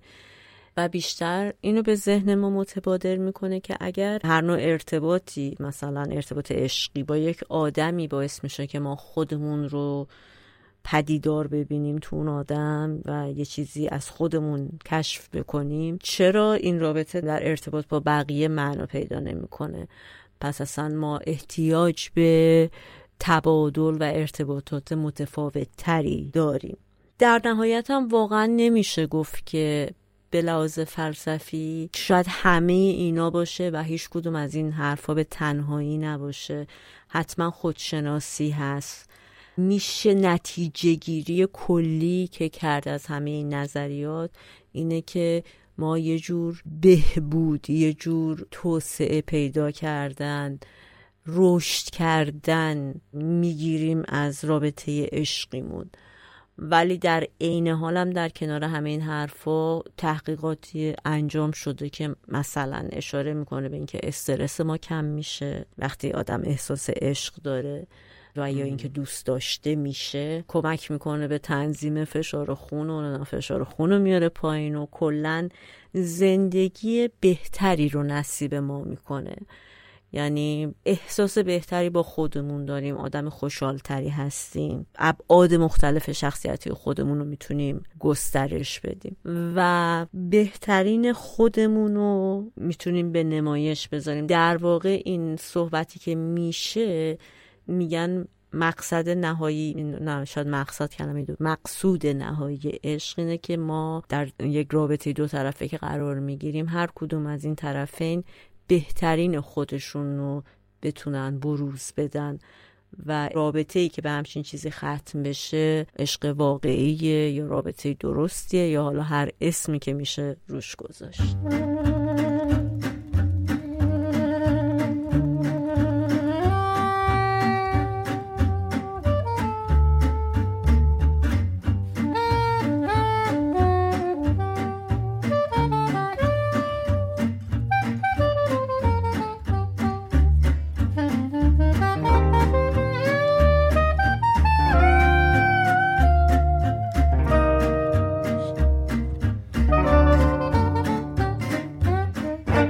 با این تعاریفی که تو گفتی یه سوالی که پیش میاد اینه که عشق آیا فقط مختص هم ما انسان هاست یا واسه حیوانان وجود داره؟ یا عشق آیا واقعا چیزی که ساخته دست بشره یا انسان خردمنده یا نه یک چیز غریزیه؟ و خب حالا وقتی در مورد بیولوژی حرف می‌زدیم یه ذره در موردش حرف زدیم که خب روابط مادر فرزندی در پستانداران وجود داره و گونه هایی از تعهد توی پرنده ها یا موش ها یا پستانداران دیگه وجود داره. اما حالا بیایم یکم با جزئیات بیشتر نگاه بکنیم. اولین جایی که میشه نگاه کرد توی حیوانات خونگی مثلا میشه نگاه کرد. سگ و گربه. و خب آزمایش های مختلفی روشون رو انجام دادن و دیدن که حیوانات حالا چه حیوانات خونگی چه حیواناتی که مثلا تو باغ وحشا هستن.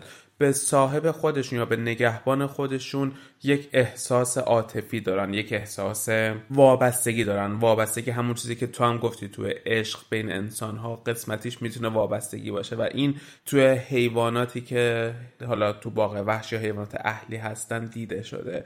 حالا می‌تونیم اسم اینو حالا بگیم. عشق نیستش و نیازه.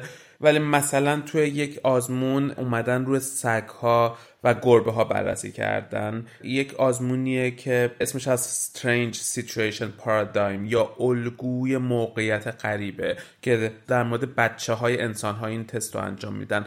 حالا وارد جزئیاتش نمیشه ولی بچه رو در کنار مادرش رو یک محیط غریبه قرار میدن. مادر محل رو ترک می‌کنه و بچه با یک غریبه توی یک اتاق هستش و شروع می‌کنه گریه کردن و ناآرامی کردن و مثلا این آزمایش رو روی سگ ها و گربه های خانگی انجام دادن و دیدن که سگ ها دقیقا مثل فرزند انسان این reaction رو دارن و وقتی صاحبشون ترک می‌کنه اتاق رو مضطرب میشن و شروع می‌کنن پارس کردن.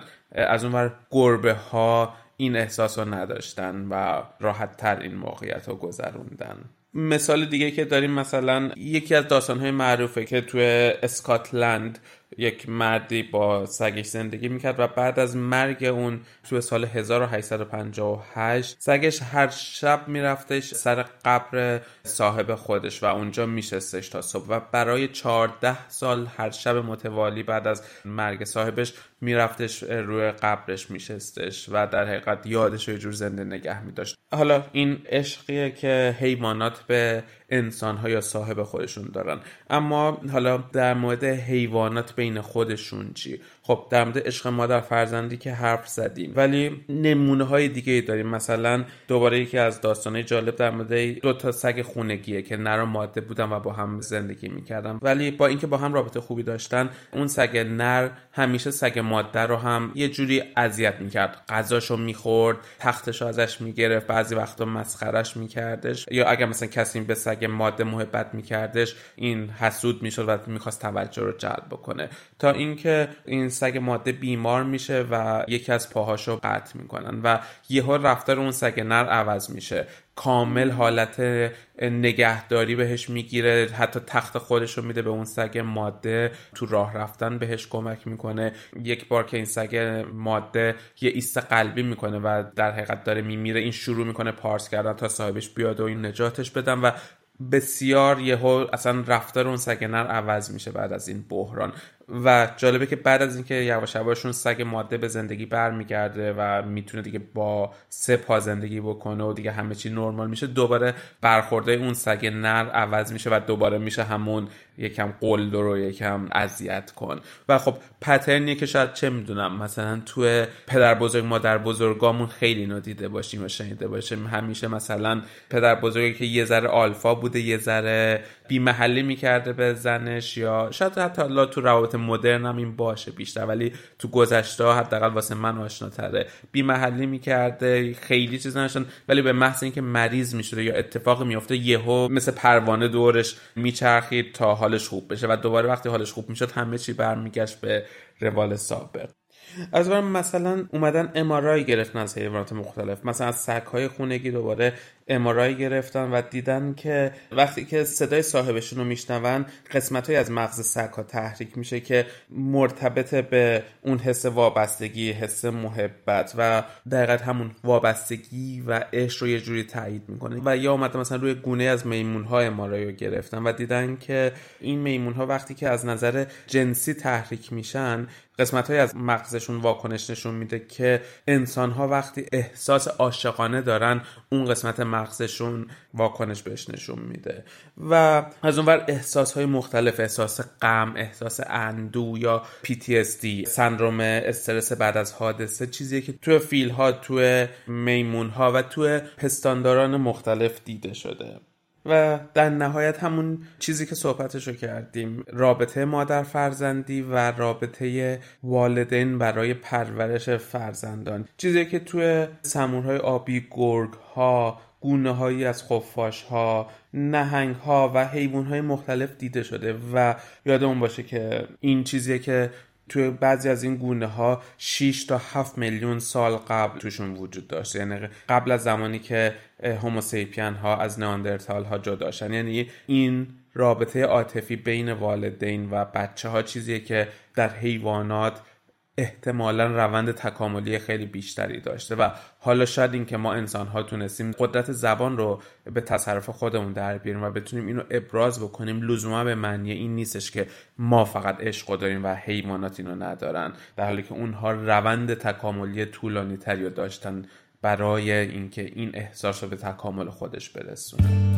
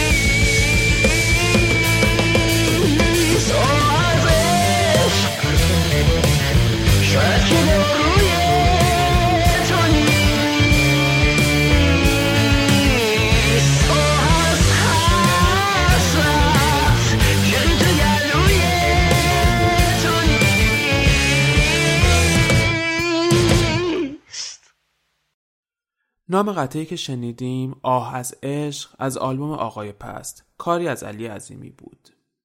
حالا بیا ببینیم وقتی عاشق میشیم از نظر هورمونی چه اتفاقی تو بدن ما میفته؟ یا شاید هم برعکس بعد بگیم هورمون ها چقدر اثر دارن تو عاشق شدن ما؟ دقیقا همون قضیه مرغ و تخم مرغ. آیا عشق یه چیز هورمونیه یا هورمونا باعث عاشق شدن میشن؟ نمی‌دونیم. حالا می‌تونیم روش بیشتر بحث بکنیم. اما اول بیایم عشق رو به سه مرحله مختلف تقسیم بکنیم. حالا شاید مرحله کلمه اشتباهی باشه چون اینا یکی پس از دیگری نیستن اما می‌تونیم گروه های مختلف بگیم. گروه اول شهوته یا میل جنسیه گروه دوم attraction یا جذابیته و گروه سوم attachment یا وابستگیه خب میل جنسی یا شهوت همونطور که حالا تو همین اپیزود صحبت کردیم و تو اپیزودهای مختلفمون صحبت کردیم قوه محرکه اولیه ماست برای بقای نسلمون برای باز تولید جنهای خودمون. و تو این فاز هیپوتالاموس یه نقش خیلی بزرگی توی مغزمون داره برای ترشح کردن هورمون های تستوسترون و استروژن که هورمون های زنونه و مردونه هستش. اما در حقیقت به صورت استریوتایپ اینا زنونه و مردونه هستن. در حالی که هر دوشون توی این فاز توی فاز شهوانی عشق ترشح میشن توی زنان و مردان.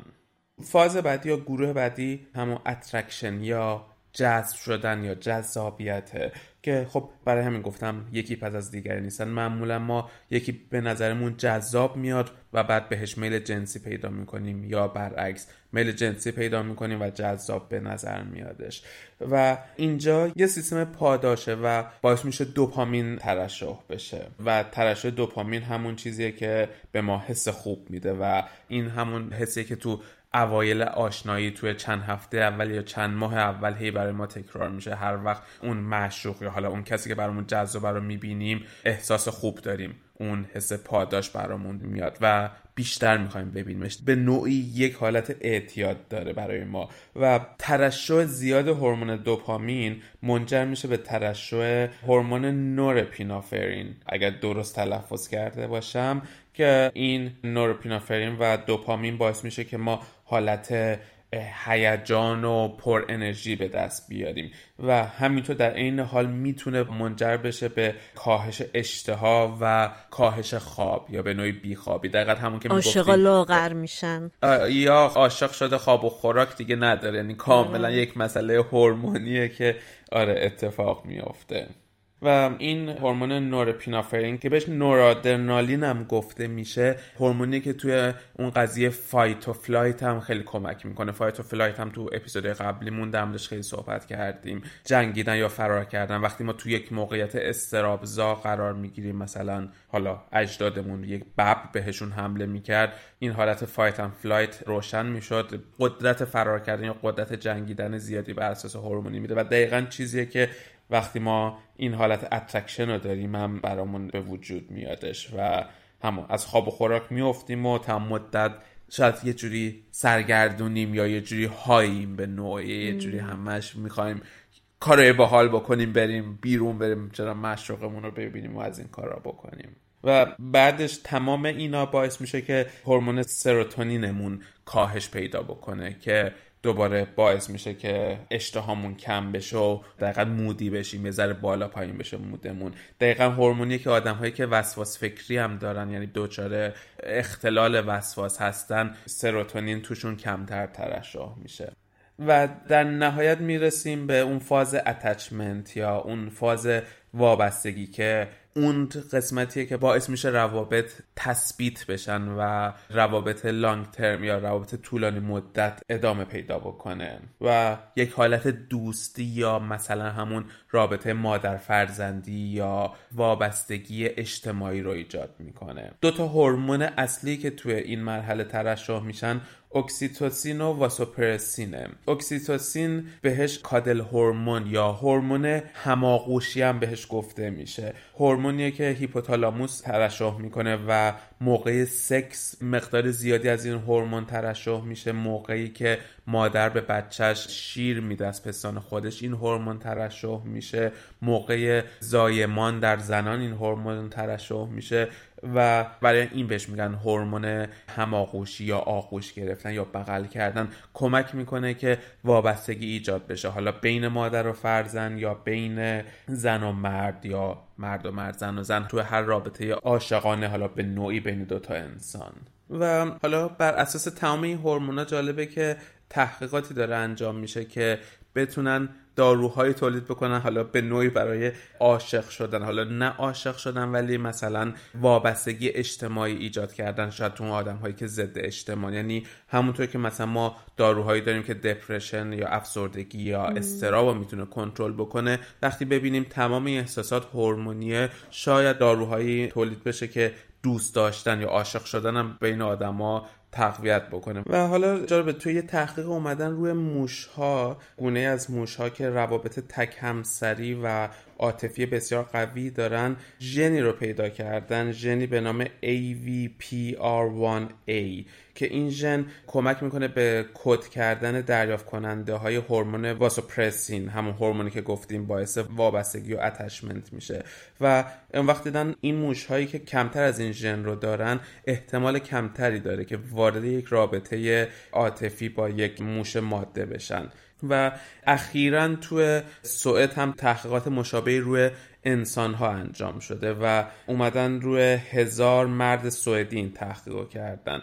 و مردانی که گونه های مختلف یا وریانت های بیشتری از این ژن رو حمل می‌کنن احتمال اینکه ازدواج بکنن خیلی کمتره. از مردایی که فقط یک گونه از این ژن رو دارن و انگار به نوعی حتی عاشق شدن جدا از هورمون یک ژن هم داره که به صورت ژنتیکی هم پیداش بکنیم.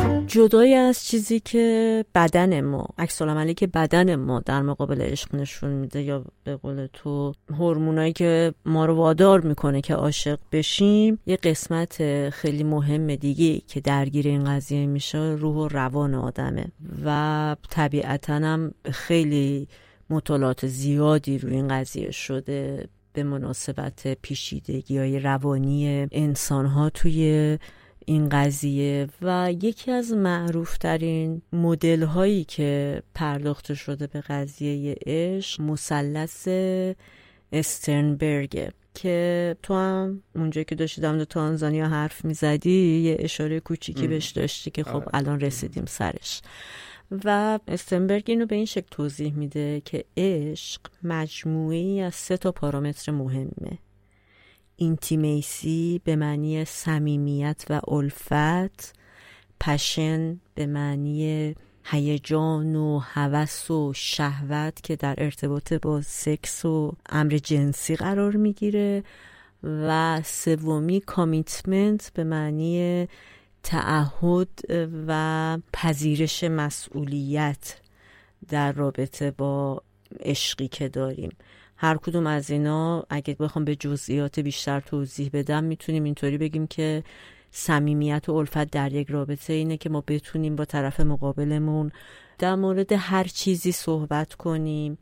البته تو همه روابط نسبتی داره. یه روابطی مثلا کم و زیاد داره که حالا بدتر توضیح میدیم. ولی بتونیم در مورد مسائل مختلف صحبت کنیم. چه در مورد مسائل احساسی که باش درگیر میشیم.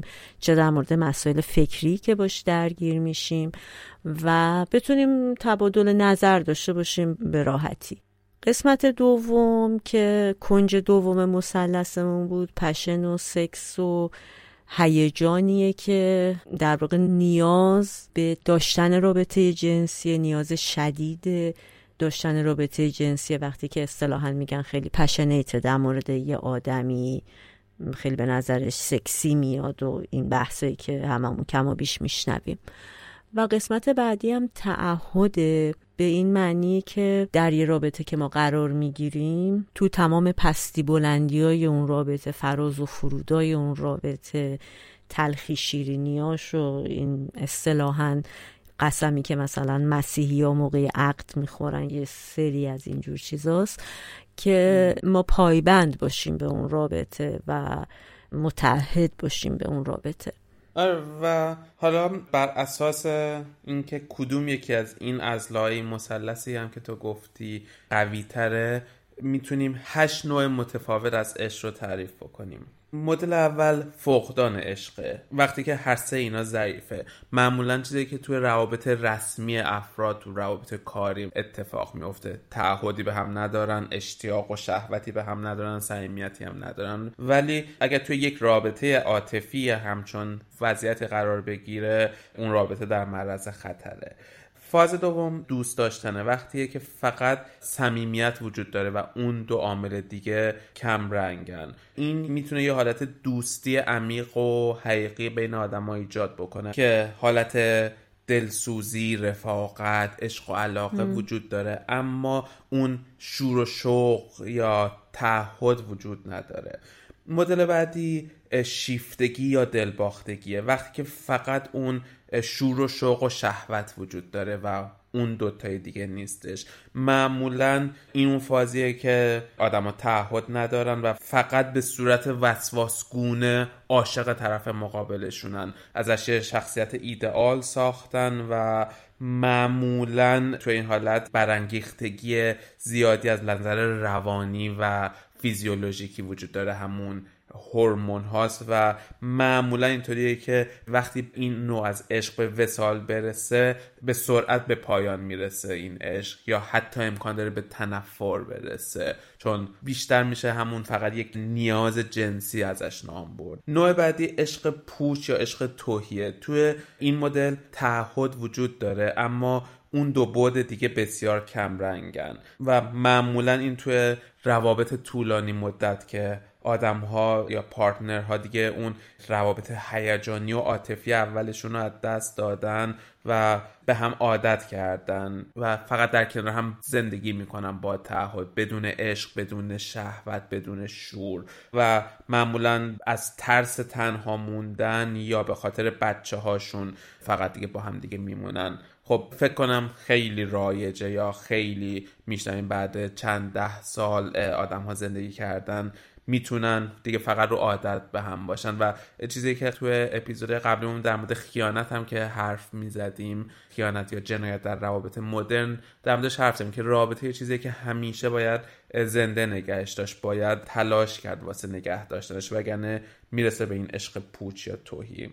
مدل بعدی عشق رومانتیکه که توی این مدل دو تا زل پررنگ ترن صمیمیت و اون شور و شوق و شهوت توش هست اما تعهد توش کمتره. و معمولا توی این عشق رومانتیک آدم ها احساس امنیت بالایی دارن از نظر رها کردن خودشون بیان کردن احساسات خودشون. به خاطر اون شور و شوقی که دارن می‌تونن راحت تر خودشون رو نشون بدن. اما معمولا محکوم به فناس این عشقهای رومانتیک چون توش تعهد وجود نداره. اما اگر بتونه پایدار بمونه بعد از یک مدت می‌تونه تعهد توش به وجود بیاد چون به خاطر تمام اون شور و شوقی که توش وجود داره می‌تونه در تعهد هم بهش اضافه بکنه. مدل بعدی بهش عشق رفاقتی گفته میشه که توی این رابطه صمیمیت و تعهد وجود داره اما اون شور و شوق و شهوت توش وجود نداره. اینم از اون عشقاییه که دوباره می‌تونه بین زوجا اتفاق بیفته. بعد از سالها با هم زندگی کردن که صمیمیت دارن تعهد دارن.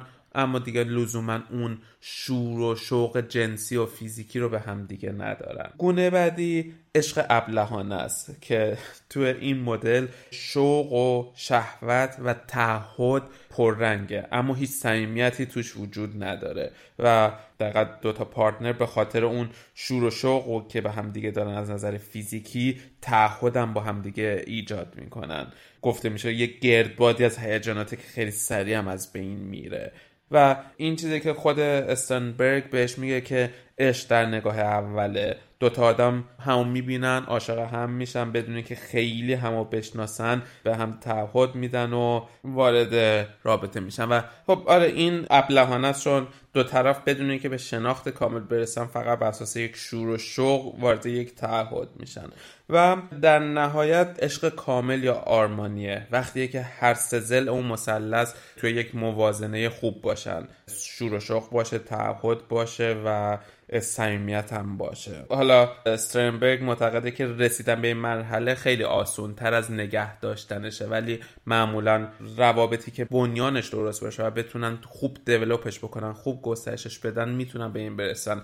ولی حالا من فکر می‌کنم آنچه میافت نشود آنم آرزوست. این عشق آرمانی یعنی شاید یکی از اون چیزایی که همه ما وقتی تو هر رابطه وارد میشیم هدفمون اینه که به این برسیم و معمولا نمی‌دونم شاید من بد بینم ولی شکست می‌خوریم. یکی از پایه هاش حداقل سستر میشه. و حالا برای اینکه این مثلث عشقی شکل بگیره یک پرسشنامه هم طراحی شده که مثلا بر اساس مجموعی از سوالها به نوعی حالا هیچ وقت این پرسشنامه خیلی دقیق نیستن ولی همون پرسشنامه‌ای که گفتیم به اون قبیله گراوند شکارچی تو تانزانیا دادن میشه تا حد زیادی بفهمیم که کدوم یکی از این حالات ها هستیم که حالا شاید بعدا بتونیم این پرسشنامه رو توی شبکه های اجتماعیمون توی اینستاگرام یا توییتر و تلگرام شیرش بکنیم به اشتراک بذاریمش و خوبه که شبکه اجتماعی ما رو دنبال بکنیم که بعضی وقتا مطالب جانبی رو هم اونجا ببینیم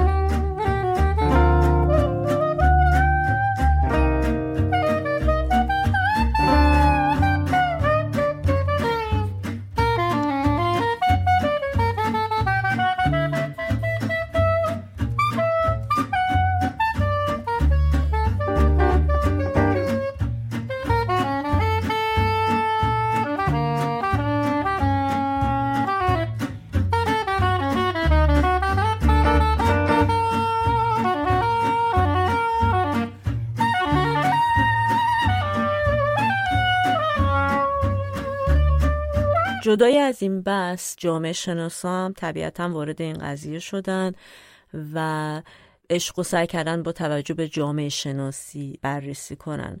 و وقتی خب ما در مورد جامعه شناسی فکر می‌کنیم در مورد فرهنگ فکر می‌کنیم در مورد گوناگونی آدم ها فکر می‌کنیم گوناگونی سنت ها در جوامع مختلف فکر می‌کنیم که همه اینا تاثیر می‌ذاره روی عشق.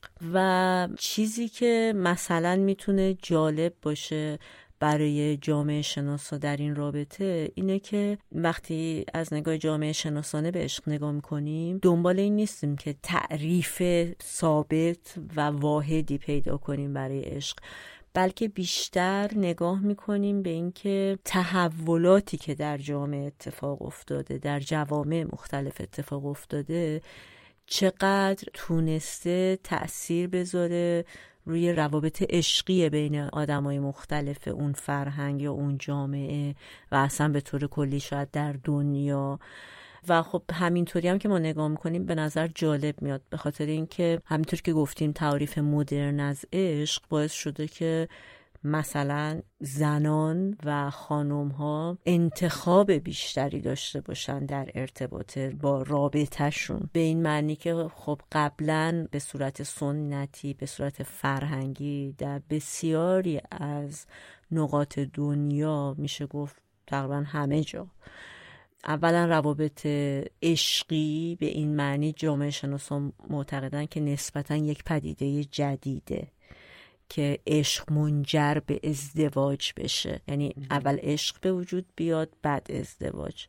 به این دلیل که جامعه عوض شده. جامعه و مردم اون اجتماع امروز به هر حال به دلیل رفاه اقتصادی که به وجود اومده به دلیل اینکه زنان هم کار می‌کنند و استقلال مادی دارند و هزار و یک دلیل دیگه که می‌تونیم بهش فکر کنیم و بهش بپردازیم این فرصت رو این آسودگی خاطر رو به وجود آوردن که آدما برای اینکه بخوام با یه نفر زندگی کنن به مسائلی غیر از تأمین نیازهای اولیه و وابستگی اقتصادی شاید حتی بگی قبول کفالت. خیلی وقت کفالت از پدر به همسر منتقل می‌شد در مورد زنان.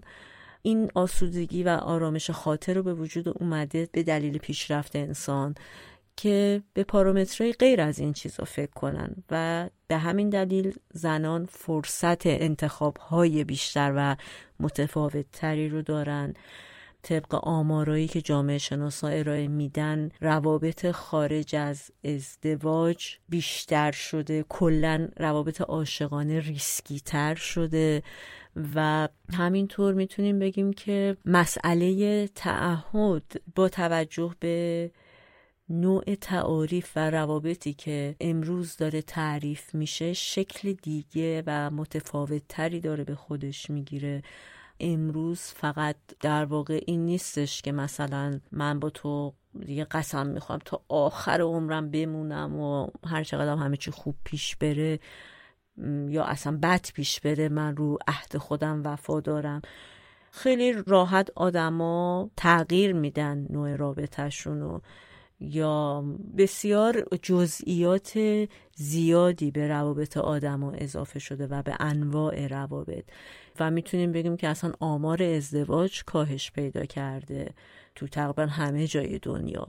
این نوع اتفاقا برای جامعه شناسا جالبه که بخوان نقش فرهنگ نقش محوری فرهنگ سنت تابوهای اجتماعی رو تو روابط آدما پیدا کنن. حالا تو به فرهنگ اشاره کردی و جالبه که ببینیم تو فرهنگ های مختلف در زمان های مختلف این روابط عاشقانه چطوری تعریف می شدش اگر برگردیم به هزاران سال قبل حدود 1700 سال قبل از میلاد مسیح و مثلا بیایم تو خاورمیانه توی سوریه کنونی. مثلا حالا کینگ زیمریلیم پادشاه اون زمان دختران خودش رو بر اساس منافع و به خاطر گسترش قلم رو به شوهری میدادش به پادشاهان کشورهای همجوار. و خب چیزی که در تاریخ همیشه بوده و مثلا در اون زمان مردم معتقد بودن که چیزی که به ازدواج معنی میده عشق نیستش.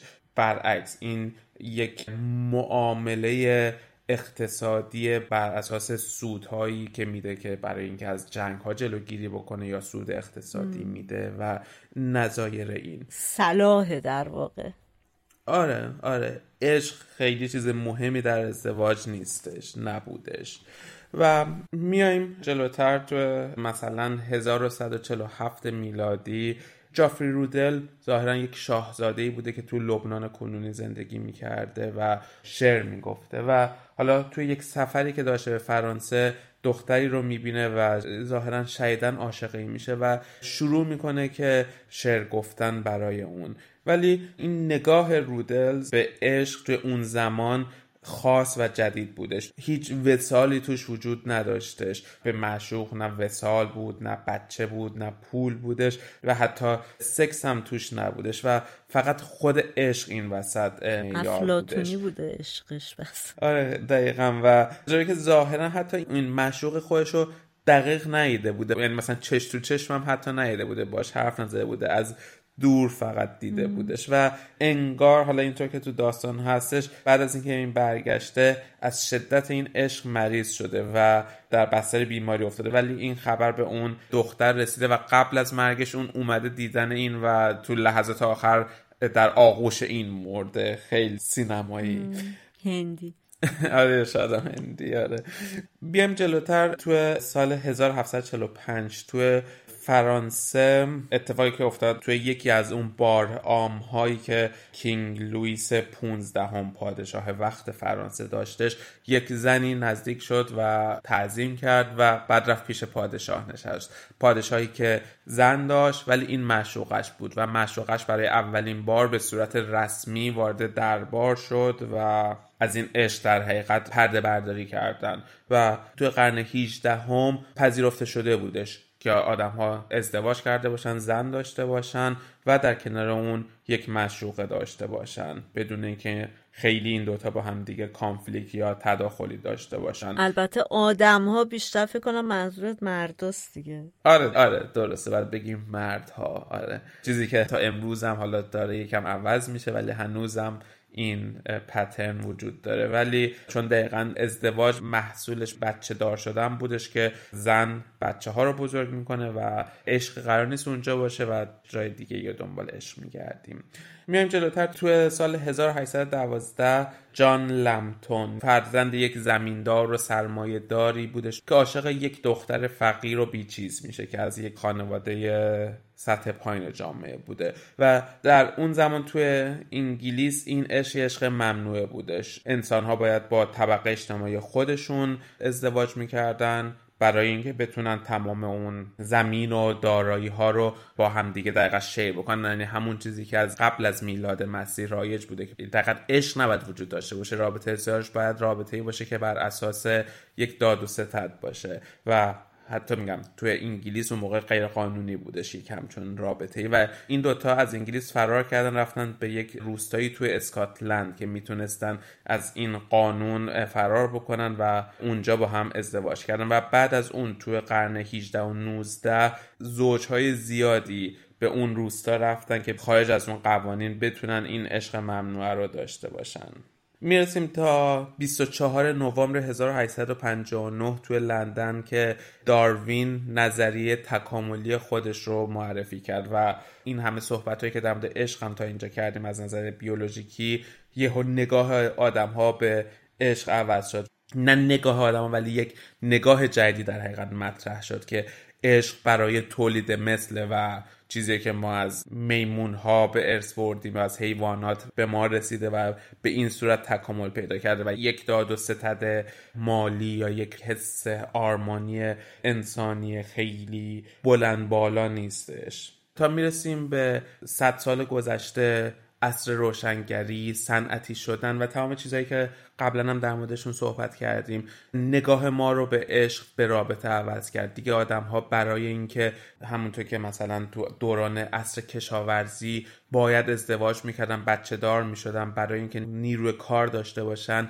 دیگه نیازی به این نبود. با صنعتی شدن جوامع عشق نقش پررنگتری تو روابط داشتش و انسان می‌تونستن بیشتر برای واقعا عاشق شدن وارد ازدواج شدن نه برای اینکه به منافعی برسن. و می‌رسیم تا به امروز و در دوران ایندیویدوالیسم یا فردگرایی تعریف ما از روابط متفاوت شده و مثلا توی بلژیک 71 درصد زوجین از هم جدا میشن بعد از مدتی و در روابط پایدار ندارن. توی انگلیس آمار طلاق 42 درصد توی آمریکا 53 درصد. پرتغال 68 درصد. و حالا همین رو گفتم که نیم چقدر این تعاریف ما از عشق توی اعثار مختلف بر اساس شرایط فرهنگی و اجتماعی که ما داشتیم میتونستش متفاوت باشه از زمانی که برای اینکه زمین هامون رو بتونیم حفظ بکنیم ازدواج می‌کردیم تا به امروز که شاید اصلا نیازی نداشته باشیم که ازدواج بکنیم. و حالا اش رو تجربه بکنیم و حتی اش رو تجربه نکنیم عاشق حیوان خونگیمون باشیم عاشق کارمون باشیم یا اصلا عاشق نباشیم.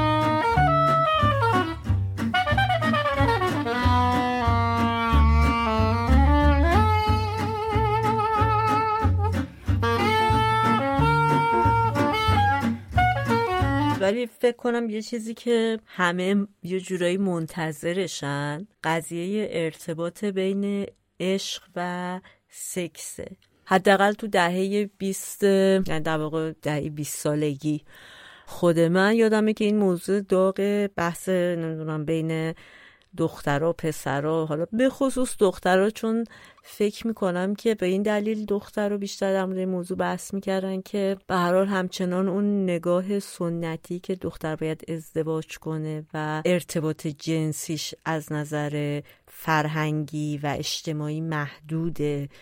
حالا چه تو غرب چه تو شرق به صورت سنتی این آموزش وجود داشته که ما مثلا سکسمون رو باید بذاریم برای ازدواجمون رابطه جنسیمون مخصوص اون یه نفره.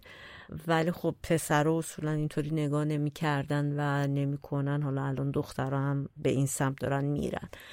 آره این بحث بود که چرا و چطوری مثلا آیا سکس باعث عشق میشه؟ بعد یه جور در واقع نگرانی بود برای کسایی که فکر می‌کردن حالا دوست پسرشون یا شوهرشون مثلا توی رابطه با یه آدم دیگه هست نمی‌دونم سکس بدون حس و حس بدون سکس و از اینجور عبارت های مختلف یادم خیلی صحبت می‌شد سرش. ولی از نظر روانشناسی خب اینم یه بحثیه که آیا واقعا سکس می‌تونه احساس به وجود بیاره؟ یا احساس منجر به سکس میشه؟ کلا رابطه این دوتا با هم دیگه. و یه واقعیتی که وجود داره تو این قضیه اینه که همونطوری هم که تو گفتی این هورمون توکسیتوسین وقتی که ترشح میشه گفتیم که تو عشق ترشح میشه. اتفاقا دست بر غذا وقتی که آدم تاچ میشه یا مثلا در آغوش گرفته میشه یا اصلا به صورت جنسی و با میل جنسی و سکسی لمس میشه این هورمون بازم ترشح میشه. و خب این هورمون چون هم مسئول احساسات و عشق و ایناست یک جور برانگیختگی احساسی می‌تونه تو آدم به وجود بیاره که البته اگر اون رابطه جنسی رضایتمندانه باشه نه فقط رضایتی که حالا تجاوز نباشه. منظورم این که اون حالت فرزن ارگاسم جنسی در هر دو طرف به صورت خوبی اتفاق افتاده باشه و همه اینا می‌تونه این حالت یکم ادامه دار باشه. و به خصوص بیشتر می‌تونه تشدید بشه. وقتی که بعد از عمل جنسی طرفین مثلا پشتشون رو همدیگه نکنن بگیرن بخوابن. مثلا همدیگه رو در آغوش بگیرن. یعنی اون لحظه که دیگه ارگاسم اتفاق افتاده و همه چی تموم شده و اون اتش و شهوت فروکش کرده در واقع اگرم بخوایم به این قضیه به شکل واقع گرایانه تری نگاه کنیم اصولا آدم ارتباط جنسیش در لحظه که تموم میشه اون لحظه دیگه مثلا خفن ترین موجود کره زمینم بذارن تو اون لحظه آدم دلش نمی‌خواد دوباره لزوما سکس داشته باشه معمولا. یعنی یک جور آرامش بعد از صعود از قله است و یه جور سکونی آدم داره. لحظات رو دقیقا منظورمه. و تو اون لحظات اگر آدما در آغوش هم باشن یا حرفی صحبتی با هم بکنن خیلی این سوء برداشت رو ممکنه به وجود بیاره که یه جور مثلا آدم فکر کنه که وای ما همدیگر دوست داریم مثلا فقط سکس نبود یا اینجور چیزا. در صورتی که یک مسئله که خیلی وسط مهمه اینه که دقیقا ما این عبارت سکس بدون حس حداقل برای من خیلی آشناست تو بحثای مختلفی که مثلا بچه ها می‌کردن و خودمون می‌کردیم و اینا. و می‌خوام اینجا بگم که از نظر روانشناسی اصلا سکسی که بدون اموشن باشه بدون احساس باشه وجود نداره. یعنی تو همون سکس هم مملو از احساسات مختلفی که آدم تجربه می‌کنه می‌تونه لزوما احساس صمیمیت به معنی صمیمیتی که تو حالت دراز مدت وجود داره نباشه. آره میشه گفت اون جذابیتی که مثلا گفتیم attraction اون فاز قوی تر می‌تونه باشه. یعنی باز نوعی از احساس دیگه. نوعی از احساس وجود داره. حتی تو مثلا روابطی که تو میری مثلا فقط یه شب میخوابی اصطلاح میگم مثلا one night stand یعنی هر جور سکسی سکس با رضایت اولیه همیشه احساساتی رو با خودش به همراه داره. ولی لزوما این احساسات باعث نمیشه که ادامه دار باشه. حتی در خیلی وقتا ممکنه خیلی احساسات شدیدی ورای از احساس شهوت و پشن منظورمه. با خودش در اون لحظات سکس و لحظاتی بعد از اون به همراه داشته باشه اما لزوما به سکس دوم نکشه. یعنی این رابطه دراز مدت تر از یک بار نشه. و روانشناسا اصولا بر این عقیدن که فراتر از خود سکس و عشق و این بحثا فرهنگه که این وسط نقش بازی می‌کنه. در مورد این قضیه که ما فکر می‌کنیم که سکس به احتمال زیاد می‌تونه عشق به وجود بیاره و یا اینکه عشق منجر به مثلا رابطه سکسی خیلی خوب بشه. اصولا ما وقتی که نگاه می‌کنیم به خودمون می‌بینیم تو آموزشامون این بوده که مثلا آدم سکسش رو با اون طرف عاشقش رو اینا کسی که دوستش داره مثلا شیر می‌کنه و این رابطه رو برقرار می‌کنه. و یا اینکه مثلا وقتی حتی می‌خوام به بچه ها در مورد مسائل جنسی آموزش بدن بیشتر سعی می‌کنن که از این زاویه نگاه کنن که این دو نفر همدیگر رو دوست دارن و چون همدیگر رو دوست دارن حالا می‌خوام هم نزدیکتر بشن و نزدیکتر میشن و خب مثلا این اتفاق میفته یعنی اساس سکس دوست داشتن در صورتی که واقعیت اینه که ما می‌تونیم خیلی روابط لذت بخش و خوب و جالبی داشته باشیم. حالا شاید جالب البته کلمه خوبی نیست. ولی می‌تونیم روابط لذت بخش و ارضا کننده داشته باشیم. بدون اینکه درگیر قسمت عاطفی قضیه بشیم و قسمت در واقع عاشقانه قضیه رمانتیک قضیه. مثلا من در یک جایی میخوندم که می‌گفت 237 دلیل برای برقراری سکس وجود داره و یکی از اون دلایل اینه که ما یه نفر رو دوست داریم. در نتیجه این تصور ما که می‌خوایم فکر کنیم که وقتی با یه نفری میخوابیم حتما ازش یه رابطه خوبی ممکنه در بیاد یا حتما منو دوست داشته که خواسته با من بخوابه. تمام این داستانه که می‌دونم برای هممون آشناست نه اینجوری نیست. دلیل بسیار زیادی وجود داره که آدم با یه نفری ممکنه همخوابگی داشته باشه. ندرتا ممکنه ممکنه در واقع یه سکس خیلی خوب باعث یه عشق بشه ولی نه دلیل لازمشه و نه دلیل کافیش. البته مثلا روانشناسان زردی مثل تو کوتیشن مثلا دکتر هولاکویی میگن که وقتی با یک نفر وارد رابطه میشین تا 6 ماه نباید سکس بکنین که اول بذارین مثلا اون رابطه عاطفی شکل بگیره. اگر سکس بکنین خراب میشه رابطتون نمی‌تونین رابطه لانگ ترم همون حرفی که مادر بزرگای ما مثلا می‌زدن که دیگه سکس بعد بعد از ازدواج باشه. البته من لزوما اینو شاید کلمه زرد رو بهش نگم. برای اینکه الان فکر می‌کنم مثلا یک شاخه از روانشناسی سعی می‌کنه بر اساس فرهنگ قالب اون جامعه سنت قالب اون جامعه تحلیل کنه قضیه رو.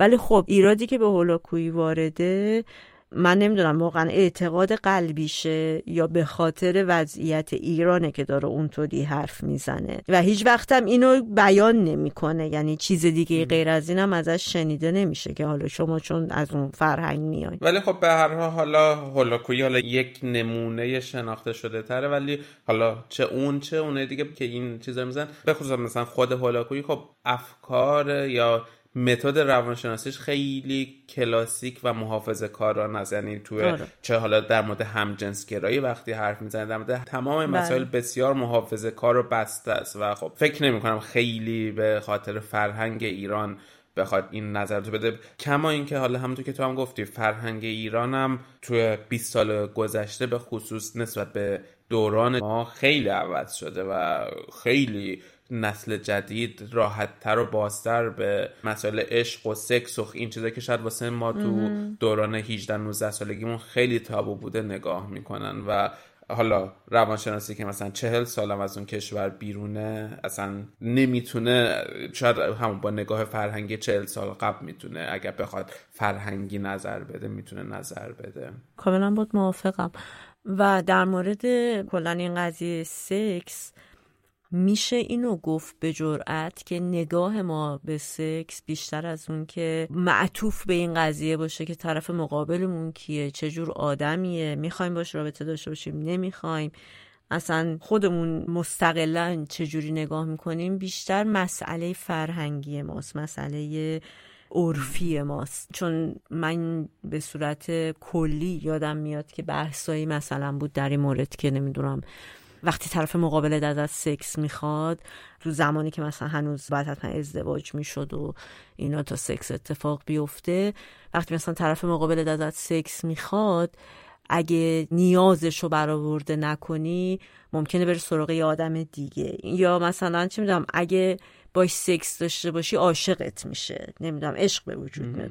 یعنی تمام این چیزا وقتی نگاه می‌کنه بیشتر از هر جای دیگه ای که به قول تو ممکنه هورمون و این حرفا توش تاثیر داشته باشه یا پارامترهای دیگه اینجاست که سنت و عرف و نرم اون اجتماعست که حرف اولو می‌زنه.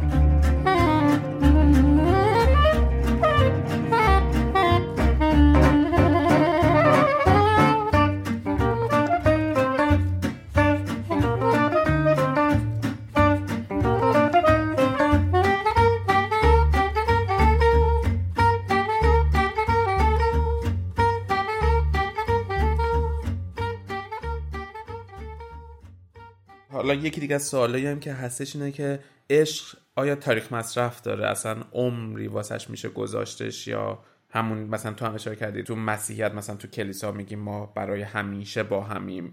چیزی که حالا امروزه بهش میگیم کراش یا اون چیزی که یه نفر رو می‌بینی و مثلا احساسی بهش پیدا می‌کنی و هنوز وارد رابطه نشدین تلاش داری می‌کنی بهش نزدیک بشی اون چند ماه اولی که همه اون حسای خوب با آدمه تو تحقیقات دیده شده معمولا چهار ماه بیشتر زمانش نیستش. یعنی بعد از چهار ماه تمام اون حسای خوبه بعد از کراش از بین میره. تو یه تحقیق دیگه اومدن روی زنان و مردان یک فاکتوری رو اندازه گیری کردن بهش میگن نرو گروت فاکتور یا NGF به اختصار. اون پروتئینیه که وقتی ما عاشق میشیم باعث میشه مثلا ضربان قلبمون بره بالا تو دلمون اون شور و شوق و اینا رو احساس بکنیم و تمام حسای خوب باهاش داریم. اومدن اینو تو زنان و مردانی که اول رابطن و زنان و مردانی که یک سال از رابطهشون گذشته اندازه گیری کردن و اونایی که اول رابطه بودن بسیار این پروتئین NGF توشون بالاتر بوده. نسبتش اگه بخوایم بگیم 227 بودش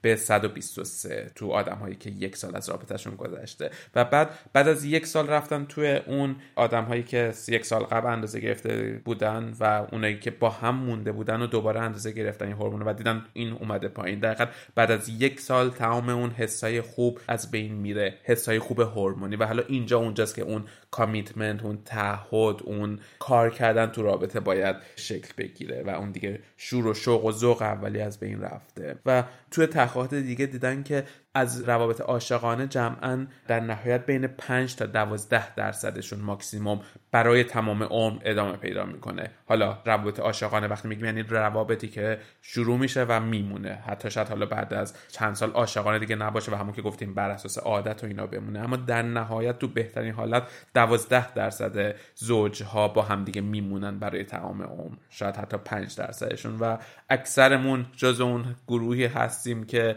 احتمالا رابطه هامون بعد از یک مدت از هم میپاشه. در نهایت پس یعنی شاید بهتون بگیم یعنی حداقل تو ذهن من که آره عشق تاریخ مصرف داره و سخت یک عشق رو حالا وقتی میگیم عشق اینم حالا بعد از همه این تعریفی که گفتیم فکر کنم جالب نظر خودمون در مورد عشق چیه. یا مثلا الان یعنی خودتون مثلا رویا در مورد عشق چی فکر می‌کنی؟ یا اصلا به عشق باور داری؟ تعریف چی از عشق؟ حالا جدا از همه این تئوریا و نظرات و اینا. آره من به عشق باور دارم.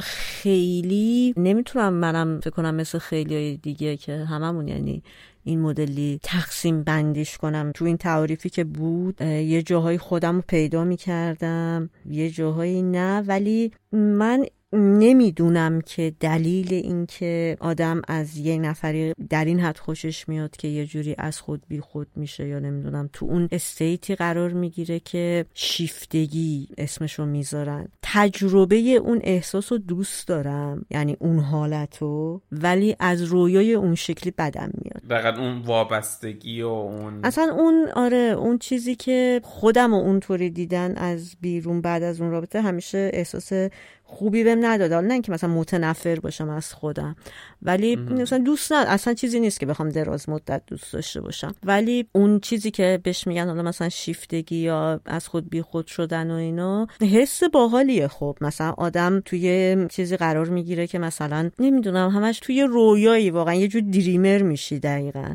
و اصلا مغز دست خودت نیست. اینو دوست دارم از یک زاویه ولی شاید بتونم بگم حالا منم مثل این مثلا مادر بزرگ و اینا بتونم بگم که عشق شیفتگی و اینا رو برای دراز مدت خب دوست ندارم.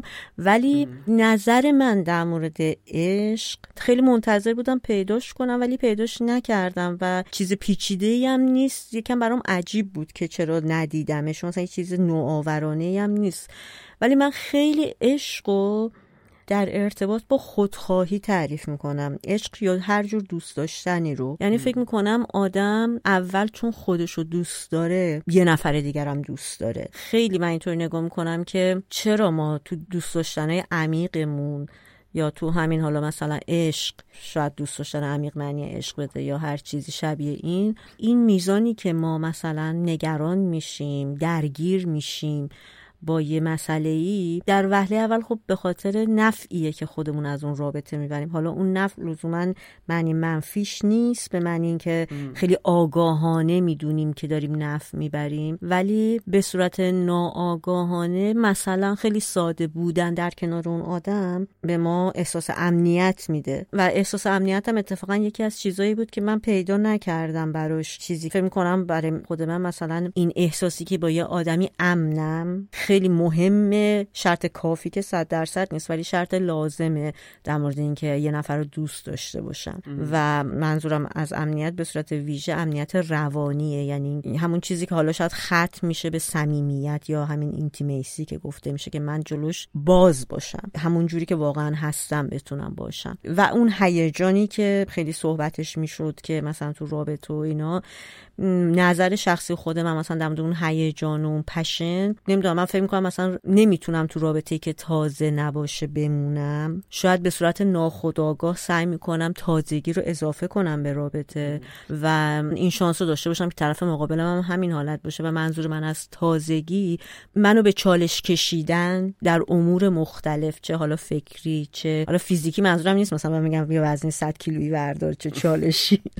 ولی به چالش کشیدن و توانایی های نلزوما فیزیکی ولی ممکنه همراه باشه با فیزیکی. تو عرصه‌های مختلف یا ایجاد چالش فکری روانی حسی کردن توی آدم خیلی به نظر من کمک می‌کنه که پشن اون رابطه بمونه. اون هیجان اون رابطه بمونه.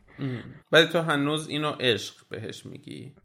فکر می‌کنم نمی‌دونم آره. ولی چیزی که می‌دونم اینه که اون بعضی وقتا تو این رابطه وارد اون استیتی میشم که مثلا اون شیفتگی به وجود میاد. ولی طول نمی‌کشه. یعنی اینطور نیست که همیشه تو اون حالت منگیه مثلا آره. عاشقی باشم و اینا. ولی با قسمت مثلا تعهد به معنی تعهد نمی‌دونم اینکه فکری ذهنی حالا در مورد بدنی و سکسی میشه حرف زد ولی اون تعهدی که شاید خیلی اخلاقی بهش نگاه میشه من فکر می‌کنم نه لزوما. و خیلی تجربه های اینطوری داشتم که مثلا سه روز یه دفعه فکر کردم به یه نفری خیلی احساس اتچمنت دارم. اتچمنت نه احساس همون مثلا شیفتگی. و مثلا این میاد میره یه دفعه اصلا اون آدم برام صفر میشه. فکر می‌کنم این به خصوصیات شخصی آدم برمیگرده. و شاید کافیه که آدم این چیزا رو تو خودش بشناسه. و اون موقع است که می‌تونه اون گیجی که داره برای اندازه گیری می‌تونه بفهمه که خب آقا بذار این بگذره این رد میشه. یعنی این شناخت رو به مرور زمان آدم نسبت به خودش پیدا کنه و اون موقع می‌تونه یه جور کنترل داشته باشه روی این قضايا چون من خودم شخصا به عشق باور ندارم. یعنی اونی که گفتی اون حس اولیه اون چند ماه اول رابطه یا اون اول که کسی رو می‌بینی آره. عشق یعنی همون من خودم عشق همیشه میگم هورمون ها و شهوته. و وقتی که حالا واسه این اپیزودم خوندم دیدم که واقعا به جز هورمون چیزی انگار نیستش. و واسه من دقیقا اون کشش جنسیه اون شهوت هست که خب بعد از یک مدت جذابیتش از دست میده. و دقیقا به نظر من یعنی عشق خیلی چیز ابتدایی تر و سطحی تریه از دوست داشتن. همه اولش عاشقن به خاطر همه اون هورمونا به خاطر همه اون چیزا و قشنگم هست. یعنی اون چه می‌دونم چند ماه اول رابطه به من همیشه یه حس خوبی داره به خاطر همین هورمونا. اولین بوسه اولین سکس اولین کلی از اولینا باش اتفاق میفته که بعد از یه مدت دیگه روتین میشه. ولی بعد از اون تازه به نظر من دوست داشتن شروع میشه که خیلی حس عمیقتری از عشقه و حس درستریه. یعنی دقیقا من عشق و یه حس نابالغ می‌دونم یه حس کودکانه می‌دونم که توش عقل و منطق خیلی نقشی نداره و حالا تو دنیای منطقی من چیزی که منطق توش نباشه احمقانه است. حالا احساسات نمیشه با منطق خیلی یک جا گرفت. ولی مثلا می‌تونم بگم که اون تعاریف کلاسیک عشق معنیش اینه که من یک نفر رو باید همه جوره دوست داشته باشم. همه چیزش رو دوست داشته باشم. از اون ور عشق کوره. خیلی وقت ما میگیم که نمی‌تونیم نواقص اون طرف رو ببینیم و دقیقا اینجا اون پارادوکسه یا اون ضعف واسه من پیش میاد. اگر من عاشقم معنیش اینه که یک نفر که یک سری نقص داره من اون نقصاش رو نمی‌بینم. پس من آدم احمقی هم که چشمو بستم روی سه چیزا و یه نفر رو بت کردم این نفر رو بهترین کردم و فقط خوبیاشو می‌بینم. اگر من یک نفر رو نقصهاش رو هم ببینم مثل هر انسانی مجموعی از خوبیاست و مجموعی از نقص هاست چطوری من می‌تونم عاشق اون نقص ها باشم؟ چه می‌دونم مثلا تو یک گل خیلی زیبا رو می‌بینی خب خیلی زیباست ولی فکر کن نصف مثلا گل برگاش افتاده باشه. یه نقاشی خیلی قشنگ می‌بینی ولی روش مثلا خاک گرفته و کثیف باشه. سخته. آدم اونو دقیقا می‌تونه دوست داشته باشه بگه چه نقاشی زیبایی چه گل زیبایی. با نقص هاش دوستش دارم. اما نمیشه آدم یک چیز و نقص هاشو ببینه و عاشقش باشه. از نظر من با اون تعریفی که از عشق من دارم که خودگذشتگی کامل. یا من نه عشق قسمش حالا تو گفتی خودخواهیه. منم باید موافقم. یعنی دوست داشتن یه جور خودخواهیه. ولی ما تو عشق میگیم باید از خود گذشته باشی باید از همه چی بگذری خودتو فدای معشوق بکنی همه چیزو فدای معشوق بکنی و اینا خیلی از نظر من چیزای منطقی نیستش. یا مثلا عباس کیارستمی یه جمله مرتاش می‌گفت عشق یعنی دوست داشتن شدید و هر چیزی شدیدش بده. پسرم کوچیک بود خیلی تعریف خوبی از عشق کرد. رم چی شد رجوع بهش حرف زد؟ بودم میتون می‌دونی چیه؟ گو بله. پنج چی سالش بود گفتم یعنی چی؟ گفت یعنی دوست داشتن بسیار. بعد بعد خیلی تعریف درست بعد فهمیدم این واژه بسیار رو شما سر هر چیزی بذارین تبایی کار نمی‌کنه. گوش بسیار زایه است. زیبایی بسیار زایه است. ثروت بسیار ترتیبتون داده هیچی هیچی بسیارش به در نمی‌کنه. تعادل در عشق. تعادل هم اگر بخوان رد کنید دیگه نمیگین عاشق شدم میگین دوست داشتن وقت دوست داشتن یه اندازه داره که می‌تونین شما کنترلش کنید و حالا آره واسه منم عشق اون چیز شدید است که خیلی چیز خوبی می‌تونه نباشه ولی از اون دوست داشتن می‌تونه خیلی عمیقتر و در حقیقت عشق خیلی شدید و سطحیه.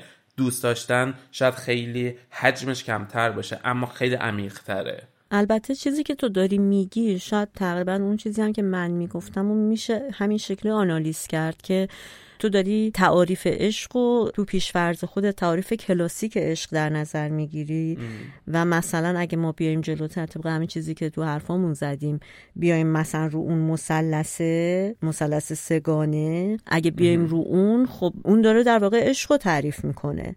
ولی خیلی به قول تو شاید میشه گفت یه نگاه منطقی یعنی چیزی که هم پشن داشته باشی نسبت بهش هم صمیمیت داشته باشی. یعنی تو اون همچین قانونی نیست که تو حاضر باشی مثلا همه چی تو فدا کنی در راه رسیدن به معشوقه. به خاطر همین من از اینکه این حرفو دارم می‌زنم اصرارم بر اینه که به عنوان یک آدم مثلا قرن بیست و یکمی نگاه من امروز الان به عشق این شکلیه. ولی می‌دونم که یک عشقای اون شکلی هم هست که آدم از خود بیخود می‌کنه و خیلی تو کوتاه مدت حال میده و نمی‌دونم فلان. ولی به هر حال من حداقل خودم اونطوری دوست ندارم. تو دراز مدت. خب ببین چیزی که هست مثلا حالا اولم اشاره کردی اشعار و متون کلاسیک ما صدها سال اون مدل از عشق داره ریشه دوونده توی وجود آره ریشه و تومون یه جوری یعنی وقتی از عشق حرف می‌زنیم باز هر چقدر این تعاریف مدرن رو داشته باشیم باز فکر کنم حداقل اکثرمون تو نگاه اول حسمون میره به اون سمت. یا همین امروز مثلا بیایم سینمای هالیوود رو در نظر بگیریم که خب یکی از جاهای بزرگی که دقیقا اشاعه روابط عاشقانه است. معمولا یه زن و مرد همو می‌بینن یه سری مشکلات سر راهشونه ولی در یک نگاه عاشق هم میشن. همه مشکلات رو پشت سر می‌ذارن و یه هپی اندینگ خیلی خوب داریم و پرده ها میفته و زندگیشون خوب چیز میشه و فکر کنم یه جور ما رابطه رو همون تعریفش همینطوریه. یه سری حالا موانع هست ولی همه چی حل میشه و میریم توی یه خونه زیر سقف زندگی می‌کنیم. ولی در حقیقت تو واقعیت تازه وقتی که پرده ها افتاد همه زندگی واقعی شروع میشه. دیگه اون پشن اولیه یا همون هورمون اولیه رفته و از اینجا تازه اون رابطه واقعی است که شروع بشه. ولی هیچ وقت ما اون ور داستان رو نمی‌بینیم. معمولا معمولا توی اون قسمت خوبی و خوشیش همه چی تموم میشه. و میگم حالا از اون ورم توی متون کلاسیکمون که تو هم گفتیم معمولا با نرسیدن همراه اون یه جور دیگه ما رو بمباران رسانه‌ای کرده. امروز یه جور دیگه. و یه چیزی که من تو حرفاتم یعنی توی کل اپیزودم احساس کردم یه تلاش زیادی داری می‌کنی که خب شاید چون میشناسمت هم می‌دونستم به این ارتباط دادن عشق با هورمون از نظر من تلاشت مذبوحانه بود. ولی می‌خواستم اینو بگم که واقعا حتی تو همون عشق شدید و کلاسیک که به نظر تو فکر می‌کنم هورمونی میاد از نظر من واقعا دلیلش فقط هورمون نیست. یعنی منظورم اینه که اون شروع دلیل وجود اینکه اون هورمونا ترشح میشن چیه؟ یعنی همیشه به نظر من اون یک ریشه ای داره در اینکه احتمالا حالا اون فردی که ما اینقدر به شیفته شدیم یک چیزی رو از نظر روانی در ما تحریک کرده یا یک ریشه ای در گذشته ما داره. مثلا نمی‌دونم می‌تونه به همین سادگی باشه که مثلا من تو دوران تینیجریم عاشق یه خواننده بودم که حالا یه دفعه این آدم رو دیدم و از اون خواننده تصویری ساختم که مثلا فقط به دلیل شباهت ظاهری این آدم با اون آدم یه جوری این دوتاری یکی گرفته مغزم و رفتم جلو. می‌دونی؟ یعنی منظورم اون برانگیختگی اولیه خیلی ارتباط با فرهنگ و تجربه های شخصی ما داره تا فقط هورمون. آره اینو موافقم. آره بعد هورمونا میاد ولی تازه از بعد از اینکه هورمونا فروکش کرد اونجاست که منطق به نظر من میادش وسط. تو گفتی ناخداگاه شاید خودخواهانه ولی من حتی میگم خداگاه خودخواهانه. به نظر من رابطه ای که می‌تونه همون گفتیم بین 5 تا 12 درصد روابط که ادامه پیدا می‌کنه روابطی که اتفاقا توش منطق نقش پررنگی داره. آدما دو, دو تا چهار تا می‌کنن. اینقدر حالا دو تا چهار تا رو کاغذ بشینن مثلا چیز کنن منظور ولی یه موازنه و ذهن ایجاد می‌کنه که این رابطه چه منافعی واسه من داره چه خوبیایی داره. همون مثلا امنیتی که تو گفتی امنیت عاطفی امنیت روانی اینا فاکتورهای مهمیه و به هر حال من فکر می‌کنم ذهن یا حداقل میگم تو دنیا من ذهن بالغ این حسابرسی رو می‌کنه. نیمه خداگاه نیمه ناخداگاه و اون وقت می‌تونه رابطه رو خوب ببره جلو یا سالمتر تلاش بکنه پیش ببره. به جز اون من فکر می‌کنم کار نمی‌کنه روابط. اگر فقط بخواد بر اساس اون پشن و اون مسائل باشه. نمی‌دونم شاید حالا این چیزی که تو میگی بیشتر تعریف تو از خداگاه و تعریف من از حالا ناخداگاه بودن ولی مثلا تو اون حالت منفعت گرایانه ای که من میگم عشق مثلا مادر به فرزندم می‌تونه تو همون تعریف قرار بگیره. ولی مثلا یه مادری وقتی در لحظه داره بچهش از دست میده نمی‌تونه به هیچی فکر کنه. حاضر یعنی خودش بمیره یعنی منفعت زنده بودن رو بده تا اون بچه بتونه زنده بمونه. ولی از نظر ذهن من اینم بازم یه جور اون منفعت به این منفعت چربیده که داره این کارو می‌کنه. ولی واقعا تو ناخداگاه اتفاق میفته یعنی اون ایثاری که آدم می‌کنه که این نیست که فکر کنه که اگر الان مثلا این کارو بکنم بچم میمونه یا نه. من بعد اینو بگم که آره، تنها جایی که من معتقدم عشق واقعی وجود داره دقیقا عشق مادر به فرزنده که به نظر من بیواسطه است. نمی‌دونم تو شاید بگی خودخواهانه تا یه حدی هستش که حالا میشه روش بعدا شاید توی اپیزود دیگه صحبت کنیم ولی از یه جهت واقعا می‌تونه اون فداکاری رو بکنه و هیچ منطقی توش وجود نداره. یا مثلا ببین همون که گفتم عشق اون چیزی که تو کور بشی و ایرادا رو نبینی. همه مادرها معتقدن بچه خودشون خوشگل ترین تو بچه رو مثلا این تازه به دنیا اومده شبیه بچه میمونه ولی مادر معتقدین خوشگل ترینه معمولا مادرها عیب و ایراده بچه هاشون رو خیلی کمتر می‌بینن. همیشه قربون دست و پای بلوریشون میرن اینجا تنها جاییه که دقیقا به نظر من عشق با اون تعاریف کلاسیک وجود داره. بازم موافق نیستم. فکر می‌کنم که نه تو داری عمومی سازی می‌کنی یعنی جنرالایز داری می‌کنی. یعنی همه مادرها که خود نمیشه گفت ولی خیلی از مادرها آره 100 درصد همه نه نه نه, نه. فقط یعنی به نظر من بحثش فقط اکثریت و اقلیت نیست بیشتر از اقلیتن اون عده. یعنی فکر می‌کنم به نظر من بسیاری از مادرها می‌تونن در مورد نقطه ضعف های بچهشون بدیهاش. همونطوری حرف بزنن که مثلا یه آدمی که عاشق یه آدم دیگه است با وجود که دوستش داره خیلی و همه اینا بتونه در مورد مثلا این مسئله توضیح بده. تفاوتی که من تو این دو تا عشق می‌بینم بیشتر از همه می‌تونم در مورد میزان فداکاری یعنی میزانی که آدم ایثار می‌کنه برای بچهش ممکنه ممکنه با مثلا میزان ایثاری که برای یک آدم بالغ دیگه انجام میده متفاوت باشه. مثلا فکر می‌کنم خیلی از مادرها حاضرن جونشون از دست بدن که بچهشون بمونه. از نظر من بازم این منفعت گرایی به خاطر که احتمالا احساس آرامش خاطرشون این شکلی بیشتر تامین میشه تا اینکه بچه رو از دست بدن. حتی بخوایم از نظر بیولوژیکی هم نگاه بکنیم. زمینه مورد علاقه من منطقی تره چون اون بچه می‌تونه ژن اینو دوباره ادامه بده. آره. ولی یه چیزی هم که جالبه چون من دوست داشتم یه قسمتی رو بذارم در مورد تفاوت عشق شرقی و عشق غربی. بالا شرق به معنای ایران باستان تمدن بین النهرین لبنان اون مناطق. و خب حتما فکر می‌کنم آسیای شرقی شرق دور و اینا هم شامل بشه.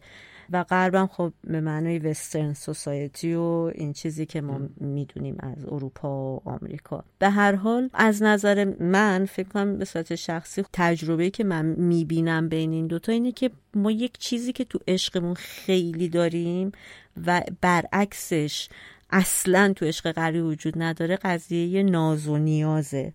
یعنی ما مثلا تو فرهنگ شرقی وقتی یه مردی از یه زنی خوشش میاد اولا صاف نمیره سری بهش بگه. هی اون نگاه می‌کنه این نگاه می‌کنه اون چشمک می‌زنه اون رو برمیگردونه. از اینجور کارا می‌کنن کلی خودمون پروسه داستان داره توش. که بعد آیا خواست نخواست از کنار رد شد صورتش این. می‌تونه خیلی اصاب خورد کن باشه از یه زاویه که بهش نگاه می‌کنی.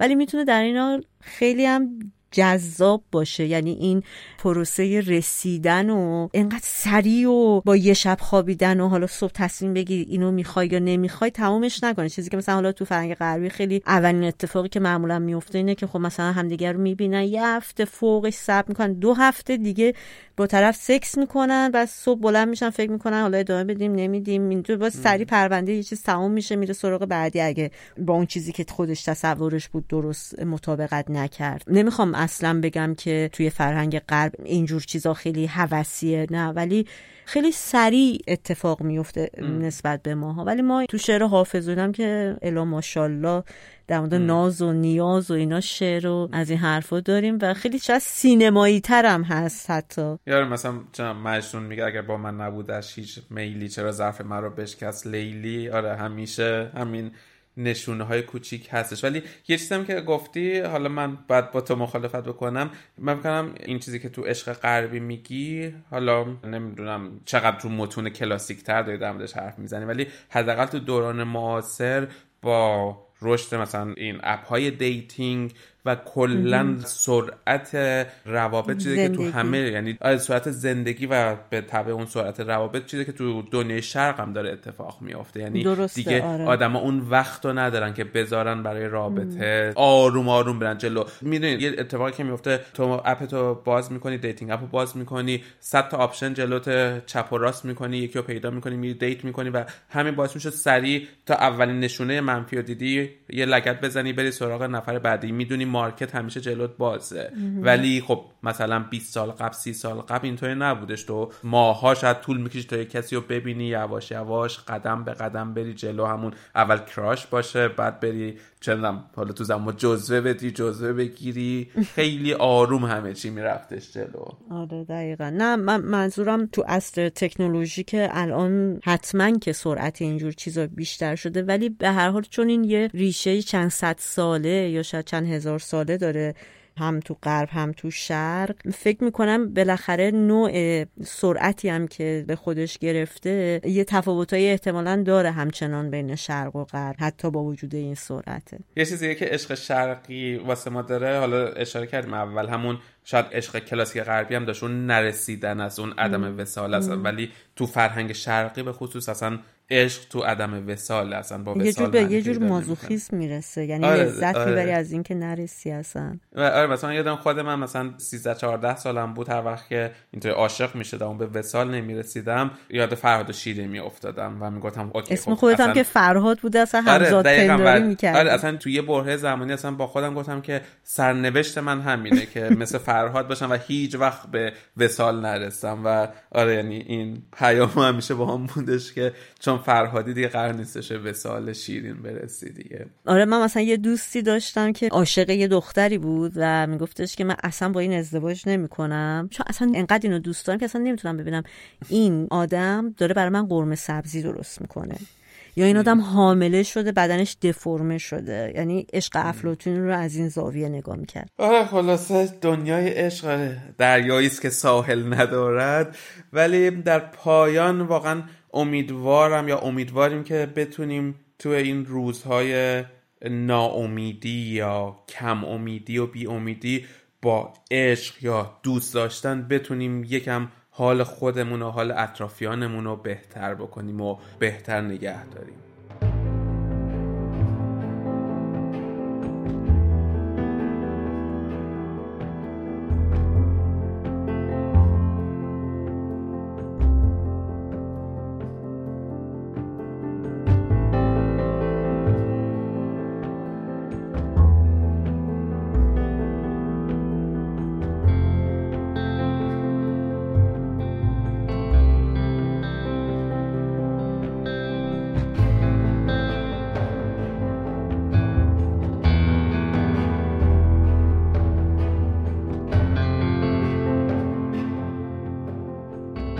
اپیزودی که شنیدین قسمت سی و پنجم از پادکست سکوت برراها بود تحت عنوان وقتی که من عاشق میشم. خیلی دوست داریم هر جا که این پادکست رو میشنوین نظراتتون رو با ما در میون بذارین و موضوع پیشنهاد بدین. شاید اصلا یه بحثی رو بیفته در مورد این قضیه. آره و خوشحال میشیم برای حمایت از ما ما رو به دوستان خودتون و به آدمایی که فکر می‌کنیم به موضوعات مطرح شده تو پادکست سکوت برا علاقه دارن معرفی بکنین تا بتونیم دور هم یک جامعه کوچکی رو شکل بدیم و بتونیم با همدیگه حرف بزنیم و صدای همو بشنویم و خدا, خدا.